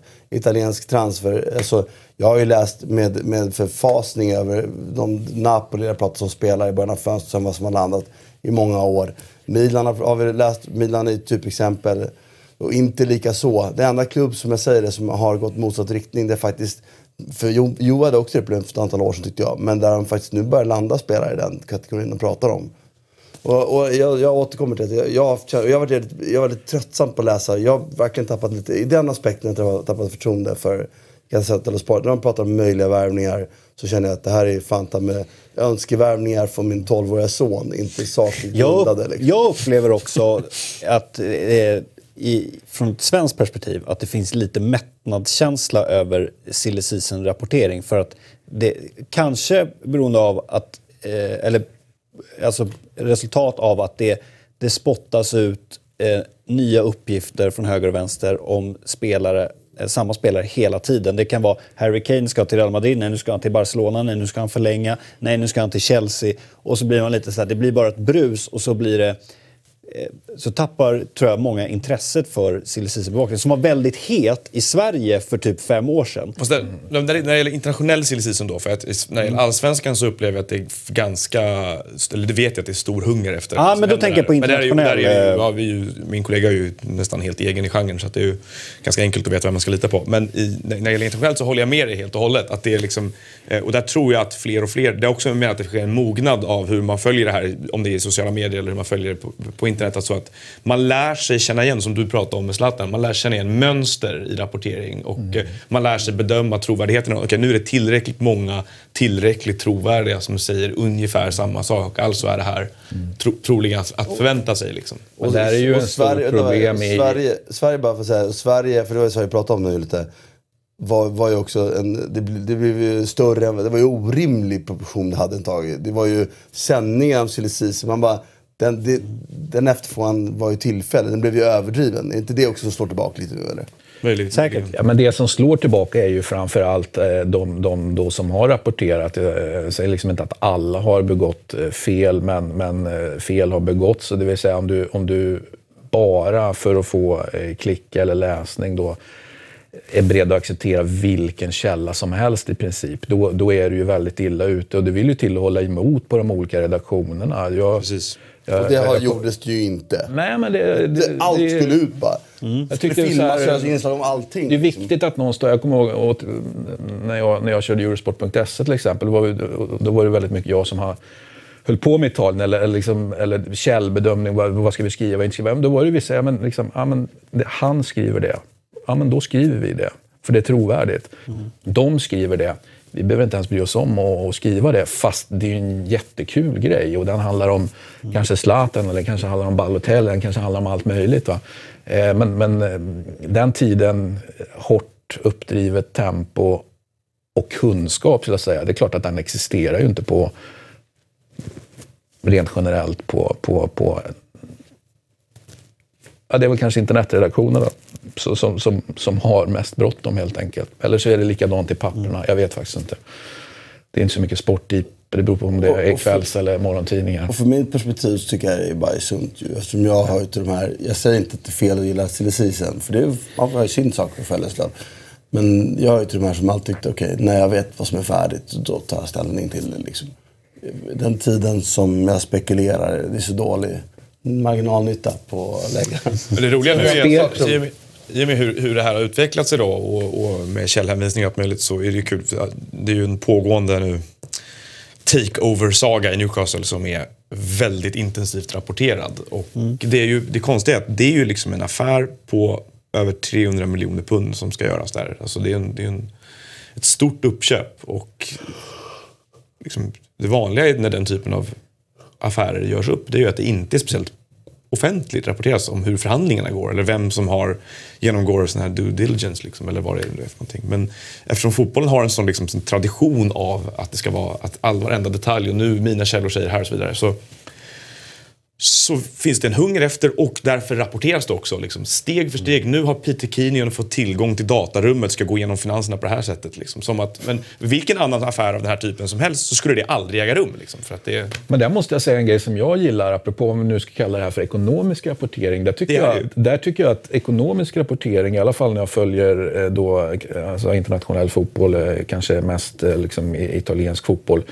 där har ju den ekonomiska rapporteringen varit extremt, eh, faktiskt eh, haft väldigt mycket rätt. För att, för att eh, även om det är väldigt hemliga säljuppdrag eller att Martin får uppdraget att sälja Milan, så någonstans, alltså, det sipprar sakta men säkert ut i de här finansiella eh, världarna. Och framförallt sen amerikanerna börjar bli intresserade av fotboll så märker jag att det kommer väldigt spännande och intressant information från finansiella källor. Som, som ja, men till exempel, helt plötsligt skriver eh, Wall Street Journal in, liksom initierat och, eh, alltså de, jag ska inte säga att de läcker, för det gör de inte, men de sitter på information som, som visar, men fan det här är ju rätt. Klubben är till salu. Och så, och så eh, ett år senare, eller, eller, för det tar ju lång tid de här grejerna, sen liksom, eh, eller två år senare, då sitter det där de har skrivit om. Liksom. Så, att, eh, så att det kan jag gilla. Det är väl det enda som är bra med att USA är med i matchen faktiskt. Att, att, eh... ja, men, och den typen av rapportering kring med den som du kopplar till nu tycker jag ju också. Jag, jag tycker att när du pratar om det så låter det mer intressant än om att höra vilken agent som har slängt ut vilket rykte det ska vara. Absolut. Man vet att För det, det har de som uppgift att göra. Exakt, man vet ju ja. typ att 20% av det, 10%, 15%, 20% av det som rapporteras som transfers mm. stämmer. Allt annat är ju bara... Och då, jobbar man som sportchef måste du ha koll på de där såklart. Men jobbar man inte som sportchef behöver du inte ha det. Då tycker jag att det är skönare att vänta tills... Det är klart. Då tycker jag att det är roligare att läsa om de här större frågorna som du beskrev nu. Det är ju en grej som... Det kan förändra fotbollen. Mm. Inte på ett år sikt, på två år sikt, men på tre år. Mm. Så det är fan det som avgör helt och hållet. Mm. Alltså, jag läste sjukt mycket Financial Fair Play då när det var på väg att implementeras. Därför var jag också en av de få som tidigt vet, var kritisk mot det. För att det var inte svårt. Det var inte jag som gjorde slutsatserna. Det var bara att ta del av vad folk som, som var duktiga skrev om det. Och vad de, vad de, det här är pros and cons. Bara, då fattar man att det här kommer bli skit. Liksom. Det kommer leda till att vi har samma klubbar som vinner allt. Liksom. Mm. Och då... det, den, den typen av rapportering är ju bra mycket mer intressant än att titta på de här klickknarkandet som det handlar om. Och, det tycker många tycker inte som du. Nej. Bättre att prassla med pappret. det var bra. Det är ju vi, vi lyckades... det, är det trevliga med tidningen idag. Att den tryckta mm. versionen av Gazettan, folk, man bara, mm. den är ju alltid bättre än inte. För den, den, jo, jo, den, men, men det är, den lämnar ju ute, för den, den kan ju inte skriva om nyheter, för de är borta redan. Mm. Mm. Ja, Jättebra precis, intervju med Ancelotti förra veckan. Mer genomarbetade texter ofta till, till printtidningar mm. på nätet. Eh, jag var glad att, vi, att även den här diskussionen bottnade att vi kom fram gemensamt slutsats att, att Financial Fair Play är Nej, det är skit. inte skit. Det, var en, det är en del av ja, jag vet. Mm. Mm. Härligt. Annars Vi ska vidare till Spanien. är vi bara på Spanien. Ja, det är mycket kvar. Mm. Det beror på hur mycket ni vill prata. Eh, Barcelona tryckte dit Espanyol i, i derbyt. Messi hattrick. Två ruskigt snygga frisparksmål också. Eh, Han var bäst i världen 2018, eller var det? Eh, ja, det beror på vem du frågar. För mig så individuellt sett spelmässigt kan det inte finnas något tvivel. Nej, jag håller med dig, man. Ja, jag vill så Jag håller med. Sen ska jag inte handla priset, det kan jag köpa, men det är en annan sak. Ja. Och jag tycker också det är intressant med Espanyol är ju som jag inte tittade på varför och hur de gick bra i början. Men det var ju många som, som såg och de fick ju resultatet med sig. Så att det var bra. Nu så en 4-0-seger borta mot Espanyol. Det har ju Barcelona inte ofta lyckats slå hem liksom. Nej. Och eh, apropå rapportering om spelare då. Eh, Dembélé gör ju 1 plus 1. Han har gjort eh, tror jag, sex mål eh, så här långt. Gör ofta ganska viktiga mål. Sen finns det en rapportering om hur han är vid sidan av. Och det är att dagen efter då ska han kommit två timmar sent till någon träning och det är... Eh, Stämmer det så är det ju katastrof såklart. stämmer Två det så är det- timmar är ju, är ju, då är ju en över. grov försening, får man väl ändå säga. då det är bortanför böter, höll jag på att säga. Jag vet inte vad det är. Det är nästan månadslön det- på och det Och det har varit rapportering om att han spelar tv-spel för mycket. Det gör väl varenda fotbollsspelare i och för sig typ under Eller så är det, 35. är det här Men- eh, rapportering alla England. Nej, men det var lite det jag tänkte på. Jag vet inte, men nu, nu kom det rapporter om att liksom, det, det var, sen han kom till Barcelona att, han, liksom så här, att koncentrationsnivån är inte tillräckligt hög eller vad man nu vill kalla det och han håller på- med annat. Nu ska han ha kommit två timmar för sent. Jag vet inte om det stämmer eller inte. Det är som jag. Men, men ja, precis. Och du är kvar. Men han åker ju, det är ju så, Barcelona Men, men är han, ju gör ju, han levererar ju poäng. Eh, trots att Det, men det spelar ingen roll, han åker ut i sådana fall. Och, Sent och tappar koncentrationen när det kommer till Spanien. Och, och, och, och, men, och det jag menar här är också att, att de är ju, jag tänker det finns ju personer i det här omklädningsrummet, till exempel han som var bäst i världen 2018. Ja. Jag menar, tycker han att det är värt att, att, att eh, på något sätt ta hand om den bel eller stämma i någon jävla bäck här så stäms det i den bäcken. Eller är han en spelare som går och offrar för det spelar inte någon större roll. Då är han ju historia väldigt snart. Så att eh, det Jag hävdar sig fortsatt, att det är en bra nyförvärv. För jag tror att om de säljer honom i januari så får de mer betalt än vad de köpte honom för. Och det, är- då är det ett lysande exempel. mindre i alla fall. Nej men det, exakt, då är det ett lysande exempel på varför eh, man måste ta hänsyn till, till spelare, köp och sälj. För det är en del av allas verksamhet. Liksom. Så att, eh, och i Barcelonas fall så pratas det kanske inte mycket om att man ska kö, köpa, förädla och förtjäna pengar. Men även de behöver göra exits på sina spelare. Och jag tycker att Dembélé är, ja, Christian har helt rätt. Det är precis det det handlar om i slutändan. Det spelar nästan, nästan ingen roll, nästan ingen roll hur bra du än är. Så, är, så när priset på andra saker, strukturer, riskerar att falla så är det mycket, mycket viktigare. Liksom. Därför ibland blir det lite skevt när man då så här, bland ungdomslag får höra om den här killen är så jävla bra stök, kommer stöka i förhållanden och, och så de vill inte ta hand om honom. Klubbar får skit för att de inte... Men samtidigt, om, om de väljer att lägga ner tid på honom så tar de ju tid av alla andra barn de skulle ha haft för utvecklingen. Precis som Christian säger, det här, tar de längre tiden på att ta hand om Dembélé så ska den tiden tas för någonting. Och tas den för någonting från de andra. Och då börjar vi prata om sådana saker att i Barcelona i synnerhet det är för många bra spelare. Alltså, det är knappt så att Messi hade kunnat vara så bra. Om, inte, om han hade varit stökig så är priset för högt. Och det är ju det Perfe- som är... är perfekt. Han är perfekt för, för Liverpool och det är perfekt för Barcelona att sälja honom dyrt till Liverpool. Säger jag. Och Klopp har pratat, pratat om honom tidigare också. Jag, inte fan, ja, om, om man får, jag tror inte ens Liverpool har utrymme till en spelare som kommer två timmar sent till, till sam- samlingar och, för ofta. Liksom, för det, det kostar för mycket. Liksom. Det kan man vara när man är kung i ett litet lag. Jag menar, Balotelli funkar i Nice. Absolut, då kan man ta priset av att han är. För att han tillför ett värde de aldrig skulle ha råd med annars. Och, Jag tänker mig att kvalitetsmässigt så är han, Men- han är inte riktigt Barcelona. Alltså. Är, nej, men jag tycker, jag tycker höjden är absolut Barcelona. ja, men har de, ja, jag vet inte. Jag tror bara, jag tror bara att Hade han skött det hade blivit bättre för alla om han gick Liverpool. Det är min fasta övertygelse. Men jag vet ju inte om det här stämmer. För det är som Christian sa, det kanske är en Sterling, eh, Sterlinggate. Ja, precis. Att han blir... Men om det stämmer att han är två timmar sen till en samling så är det katastrof om han är det ofta. Det går inte långsiktigt att ha det så. Eh, Real Madrid vann med, med 1-0 över OSK. Gareth Bale, matchhjälte. Eh, jag tyckte det här mittfältet ingenting. som, som, eh, som Real kör med, med Lucas Vasquez. Modric. Marcos Llorente, Ceballos och, och Bale. Det tycker jag är Men Marcus Llorente måste ju spela om inte Casemiro spelar. För det är den enda som är riktigt sittande mittfältare av de andra. Vilka vantar han har på sig där. Målvaktshandskar. Spelar du med Modric, Kroos, Ceballos skulle funka om de verkligen klarar att spela bort sina motståndare hela tiden. Men, Eller Modric, Kroos, Isco som har varit några gånger förr under Zidane. Men Zidane var Zidane. Han gjorde ju saker som inte borde funkat. Det funkar ju ändå med Zidane. Men, så att det, det må- Llorente måste spela när, när Casemiro är skadad, säger jag. Eller måste, men det är, det är logiskt att han gör det. Och de vann med 1-0. Det är väl en stark seger. Ja. Absolut. Absolut, och de har ju fortfarande häng. Alltså de, de är ju med där uppe. Vad är de? Vad är det, hur många poäng bakom är det? Fem? Ja, fem. Det är ju lugnt. Det är inte fortfarande så svårt att se, göra skillnad på Odriozola och Oyarzabal. Jag kan fortfarande liksom, när jag läser dem så bara, va? Spelar han där? Nej just det, kvar. Men alltså den här tabelltoppen. Vad hade vi? Arsenal ligger femma på 36 poäng. Sevilla kryssade mot 34 eh, poäng. Valencia. Ja. Det är helt sjukt. Valencia har varit bättre när jag såg på highlights än Sevilla. Men, Skönt med gjorde ju ditt mål kryss. på övertid på ett skitmål.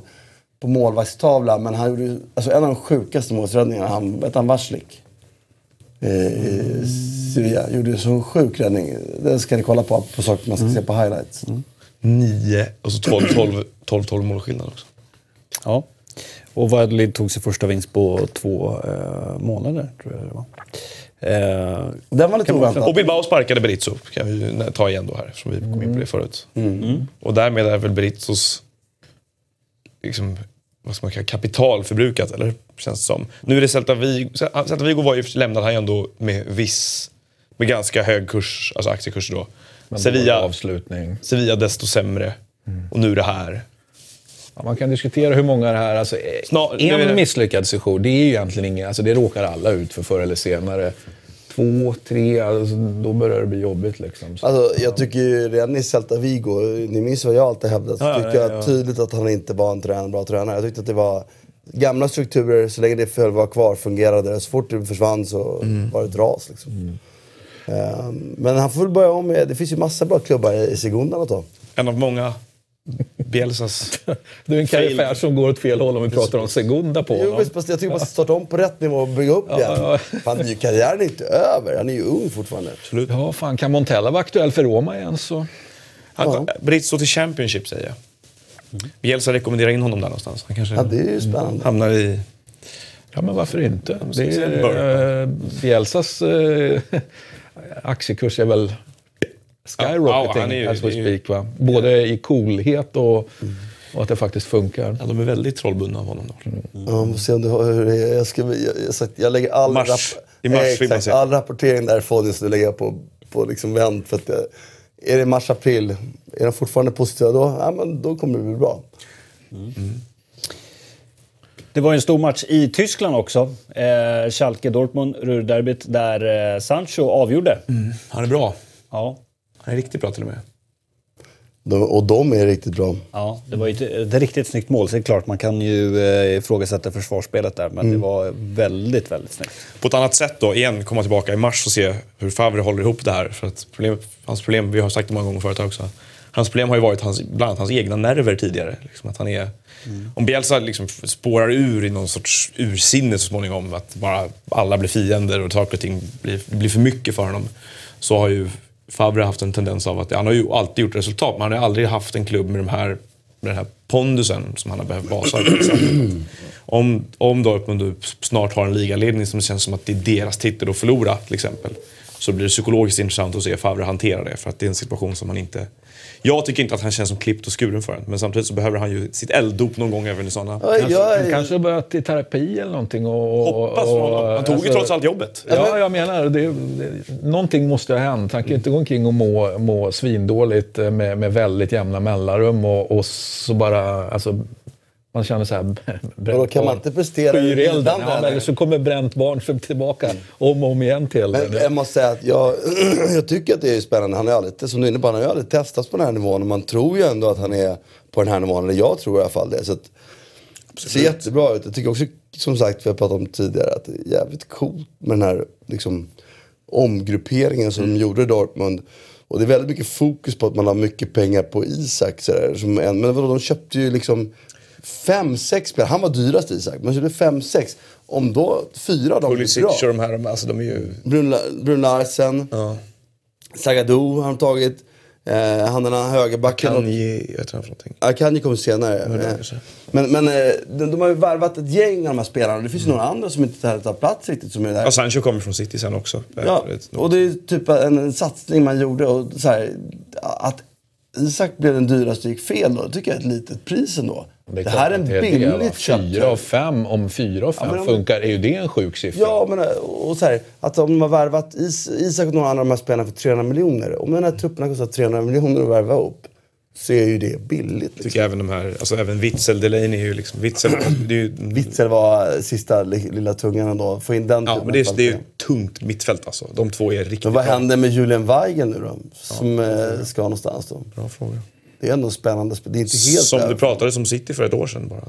Men det- och på tal om den sant. typen av spelare som ju alltid är de mest, det är ju vår tids hype-spelare då, de passningsskickliga eh, defensiva mittfältarna som, alltså, som ska luckra upp första presshättaren så är det ju Frenkie de Jong sägs ju nu ha valt PSG här framför allt annat och ska flytta dit nästa sommar.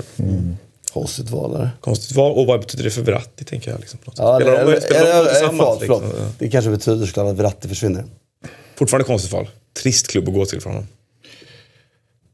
Ja, fast om man går dit och hamnar i en Verratti-roll så.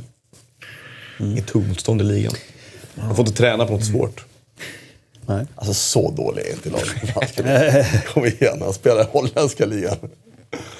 Ja. Hörrni, det är Champions League eh, på tisdag och på onsdag. Och eh, det blir såklart väldigt spännande att se vad som händer i just den gruppen då. Med eh, PSG, Liverpool och Napoli. Där eh, Liverpool eh, tar emot eh, Napoli. Det, som sagt, det räcker med 1-0. Ja, för- var tydlig, exakt. De kan vinna med ett mål om det är 1-0. 1-0 Nummer bara. 2-1 så är det Napoli och 3-2 så är det Napoli. Nej, exakt. I, I övrigt så måste de vinna med fler än ett eh, mål. Då. Får man sitta som på nålar alltså? Ja, det blir en väldigt rolig match att följa liksom. Och så vinner Röda Stjärnan. Och så åker PSG ur. Exakt. Hur tror ni att det slutar då? Eh, jag tror att PSG slår Röda Stjärnan trots att Röda Stjärnan har fyra poäng av... PSG fick vila nu i helgen också. Ja. Eller? Ja, nej, de spelade inte. Så då är det ju. Ja. Du menar att den, den där tajta lig, ligapositionen annars hade stjälpt dem? Eller? Jag förstår. Ja, men de har ju haft skadeproblem på Neymar och Mbappé. Det var nog skönt för dem att få, få vila det. Fast det hade de gjort ändå om de hade behövt vila. dem. Det Fast de har ju använt dem eh, nu Jo, men de, de, om de hade behövt så hade de ju vilat dem. eh, Ja, jag var förvånad att han faktiskt körde med dem så hårt som han gjort nu senaste tiden. Men tillbaka. Jo, jag tror faktiskt att PSG ändå tar Röda Stjärnan. Eh, och sen är det otroligt, otroligt spännande. För att ser man på kvali kval kvaliteten, det är fel ord. Det de har presterat så tycker jag att Napoli har varit det bästa laget i den här gruppen så här långt. Men att de ska åka och möta Liverpool borta och hålla nollan i uteslutet. Eh, frågan är hur många mål Napoli kan göra. Jag tror, jag, jag tror inte att de, de, går, ju- de gör ett mål. Minst ett. Men jag ser, jag ser ju framför mig att Liverpool kan vinna med 3-1 också. Li- Liverpool behöver ju ha energinivåerna uppe i den här matchen känns det som. Det här är en sån match där de behöver, liksom, de behöver, de behöver skölja över Napoli så som de gjorde för att ta sig långt i Champions League förra Absolut, året. men Napoli är. Napoli är ett av få lag i världen som kan spela bort en sån press. absolut. Alltså Napoli har eh, nivåer i sitt spel som faktiskt är, är bättre. Sen har de ju de har andra brister. Jag menar, som sagt, får, hamnar de under press långt ner i banan och de får, kan lyfta längre så har de den bitarna kan de inte stå emot. Och, Och en intressant skillnad Napoli jämfört med i fjol är ju ändå då sättet man kommer till den här matchen till. Nu spelar alltså tre av elva start, eh, normala startspelare i, låt vara att det var kanske enkelt motstånd och så vidare då va, men den, den eh, roteringen som sker kontra den roteringen som, som inte skedde då under Sarri, det är ju det är ju verkligen två ytterligheter som är väldigt, väldigt häftigt att, att titta på tycker jag. Mm. Det har roterats mer för den bredare truppen. Det här återkommer folk till fortfarande. Det är så tröttsamt den här diskussionen. Napoli-spelarna spelade ju mindre än vad de flesta andra topplagen gjorde. Nu ser man deras minuter på säsong. Och hur kan det helvete minuterna på planen ha varit ett problem då? Alltså det är ju det är bara befängt att tro. Det som Napoli däremot kommer in med är att de har en bättre trupp än de hade förra året. Eh, för de har ju värvat klokt. Och några av de här unga spelarna har tagit några steg till. Riktigt kul att se Onas i helgen. Riktigt kul var det. Och det som spelar, det är ju en han kom. Men vi såg ju alla att han inte var färdig. Men han är ju, vad är han, 21? Du har tagit ett steg till i den utvecklingen. Lite tråkigt tycker jag det är att Diawara inte fått mer speltid. Och det förvånar mig lite. För att jag tycker i en sån här match så hade jag spelat med Diawara och Allan sittande. Vi har ju sett åtskilliga gånger hur, hur Hamsik har blivit liksom runtsprungen bara. Mm. Och hade inte Allan varit typ världens bästa mittfältare i år, vilket han typ har varit, så hade det där mittfältet åkt upp, ätits upp oftare. Och det måste man ju fundera på hur det ska hålla liksom långsiktigt.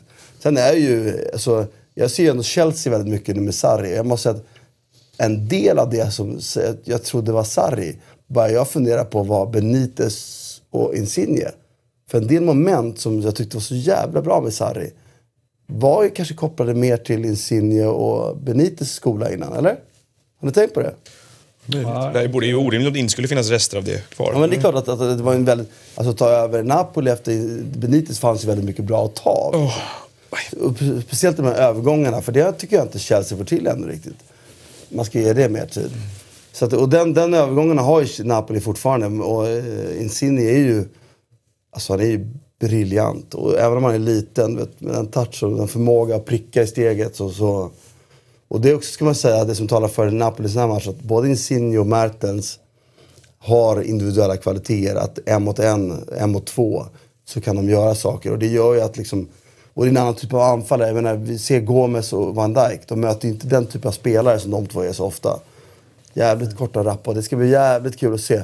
Med det sagt, så sagt jag tror att det här. Liverpool måste göra tre, tror jag, för att gå vidare. Och det jobbiga för Liverpool, nu var det en annan match, andra förutsättningar alltihopa, men det var ju att de har inte sett så svaga ut på, vad är det, två och ett halvt, tre års tid som bortamatchen mot Napoli. Alltså jag har inte sett dem så utspelade nästan i någon match tror jag. Fast var det inte Napoli som var bra, eller? Och båda två. De, har ju, de har ju stod ju helt chanslösa mot det där laget. Och det, Så det, det tyder ju på att det spelet är, är, är ett bekymmer helt enkelt. Och jag, jag tror att de ändå drar nytta av det. Jag tror ändå att det blir... Jag hoppas att Napoli går vidare, för att om något av de här håller på så är det ju Napoli. Men jag tror att Liverpool och PSG går vidare ändå. Jag tror ändå Liverpool är så pass skickliga på att trycka ner Napoli. Och jag tror då inte Napoli har fysiken att stå emot liksom. Och du tror tvärtom? Ja, men, Jag hoppas framförallt tvärtom, men... men ehm, ja, vi får se. Jag ser fram men emot tycker du matchen. att Diawara ska starta eller inte i den här matchen? Ja, Det, är bra. Det, blir ett väldigt bra test på om vi, om vi tycker att han är en mästertaktiker eller väldigt rutinerad i det, vad det nu är han gör, Ancelotti, så blir ju det här ett jävligt spännande test på att se vad han faktiskt gör. För jag håller, jag håller, jag håller extremt mycket med dig om att att man både blir ledsen och är förvånad över att han inte har, har använt Diawara mer. För jag menar, det, det finns ju någonting väldigt, väldigt bra i Diawara. Att Ancelotti inte skulle se det, det vägrar jag tro på. Men eh, om han är... Det kanske finns Alltså- en ansiktssituation och han... Men jag känner att han står över så många andra situationer, Ancelotti, där han, där han liksom vågar... Han behöver inte vara så ängslig i si- sina laguttagningar. Så jag tycker att han självklart borde kunna jobba mer med Diawara än vad han har gjort. Va? Så att, eh, jag håller med. Hamsik här kommer Ja, det är ett rundningsmärke tyvärr. Det är nyckeln. Om han, har, om han blir det rundsmärket så blir det svårt för dem. Alltså. Ska jag också säga det att, att jag tycker att mycket, ja, det är som att eh, ändå Ancelotti, man pratar om sin taktik, han har ändå gjort bra saker. Alltså, han har ändå förfinat lite av det spelet. Så jag tycker verkligen att han ska ha en hel del beröm för den här hösten. Det kunde ha gått mycket värre efter en sån som Sarri som är så väldigt tydlig. Liksom. Klart han lever på Sarris strukturer, men han har gjort det väldigt bra. Det ska också bli kul att se Koulibaly som jag hävdar är en av de bästa mittbackarna i världen. Och jag har svårt att se Det är kul att se honom här, ja, verkligen. Får han exakt. jobba lite? Exakt, då ska han ju klara det här också. Eh, och då, jag är svårt att se att han blir kvar i Napoli. Alltså skulle de åka i Champions League nu så är risken att han försvinner i januari. Han blir dyr alltså.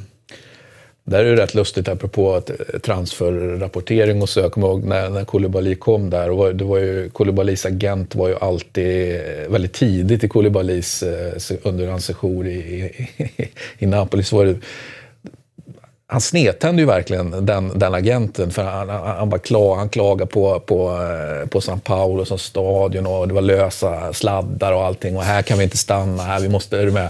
Eh, vi kommer att flytta allting. Och sen, sen, nu sen allting blev väldigt bra under Sarri så finns det ingen agent i hela världen som är mer entusiastisk över sin, sin klients liksom, nuvarande placering eller eh, alltså, där han spelar i, i klubben än vad än vad, han heter väl, är det Satin tror jag han heter, så låter det vara osagt. Men, men eh, så intressant eh, agentövning tycker jag, från Koulibalys agent. Hur det kan utveckla sig. Ja, Tror ni att Tottenham slår Barcelona då? Ja, precis. Barcelona-Tottenham. Nej, det tror jag inte. Det ligger inte i deras natur. Och när de har mött bra motstånd år så har de haft tufft Tottenham. Så jag tror inte det. Jag tror att det blir...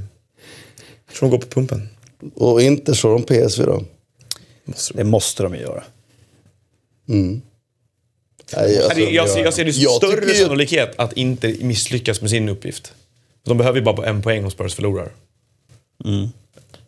Än att Tottenham... Jag, jag tror verkligen inte... Alltså nu, och Tottenham är ju, de har ju bytt skepnad lite grann. Förra året tidigare säsonger har det varit att de har varit så jäkla bra mot topplagen i Premier League. Att de har kört över dem på hemmaplan och tagit ut bra insatser, förlorat orättvist mot många topplag och så vidare.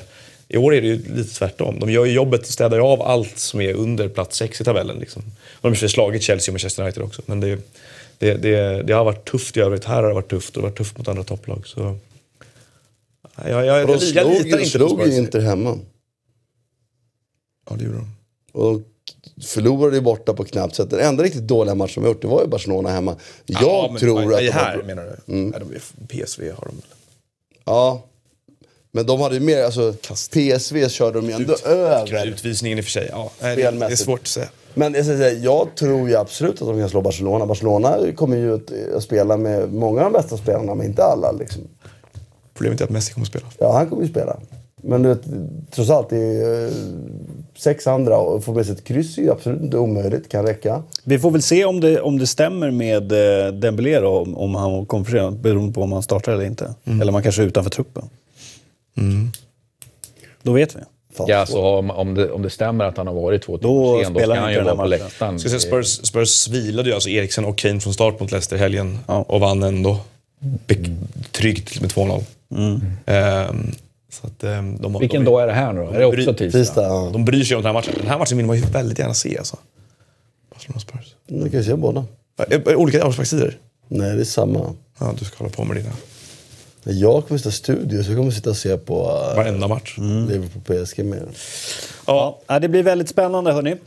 Och... Eh, Liverpool, Napoli. Men dag två är ju inte lika intressant va? Är det någon onsdag? Nej, jag vet inte. Är det Shakhtar Lyon på onsdagen? Ja, det är lite spännande. Ja, där, eh, där Shakhtar måste vinna för att gå. Atletico och Dortmund är vidare i sin grupp, eller? Ja, Vinner Atletico så vinner de gruppen. Vilket, Och United och, exakt. Juve- United och Juventus vidare i sin. Juventus. men det ska man väl ändå hålla koll på, vilka lag det är. För det är ändå några, Juventus måste ju ändå vinna för att uh, säkert vinna gruppen. Och det kommer man vilja göra. Liksom. Vad har vi för situation i, i ajax bayern då? Ajax vinner de så tror jag att de kan vinna gruppen. De vinner gruppen, ja. Gick det första matchen de mellan? Var det kryss eller? Vart inte det? Jag minns inte. Faktiskt. Jag tror faktiskt det är så för att, att om Ajax vinner så... Ja, vi vi har haft en känsla av det också. Det skiljer tre poäng dem emellan. Ehm, och Shakhtar Lyon sagt det också avgörande. För att Lyon har gjort så pass mycket bra matcher och så riskerar att missa det. Ja, det blir eh, intressant att följa. Och sen också hur det går för eh, Malmö FF på torsdag. Möta det. Besiktas på bortaplan. Det räcker inte med vinst, eller hur? Eller gör det? Eh, Jo, det gjorde det. Ja. Det räcker med vinst, så är det Men ett tag när Besiktas hade 2-2 borta mot Sarpsborg hade det räckt med kryss. Eller var det inte? Kunde, Ja, eller? exakt. Precis. Så nu har de det inte i... Ja, jo. haft det i egna händer. Ja. Ja. Ja, det blir spännande att följa Yes. det. Eh, tack hörni för, för idag. Och Tack, eh, tack. vi påminner er om att eh, fortsätta pren, eh, prenumerera på vår eh, YouTube-kanal för Eurotalk så håller ni koll på det. Och då får ni eh, pushnotiser till, till exempel när Eurotalk Weekend är ute på torsdag och Eurotalk är live och när det kommer ut på måndagar. Tack för idag Hörni, och Tackar. Eh, på återseende. Hej då.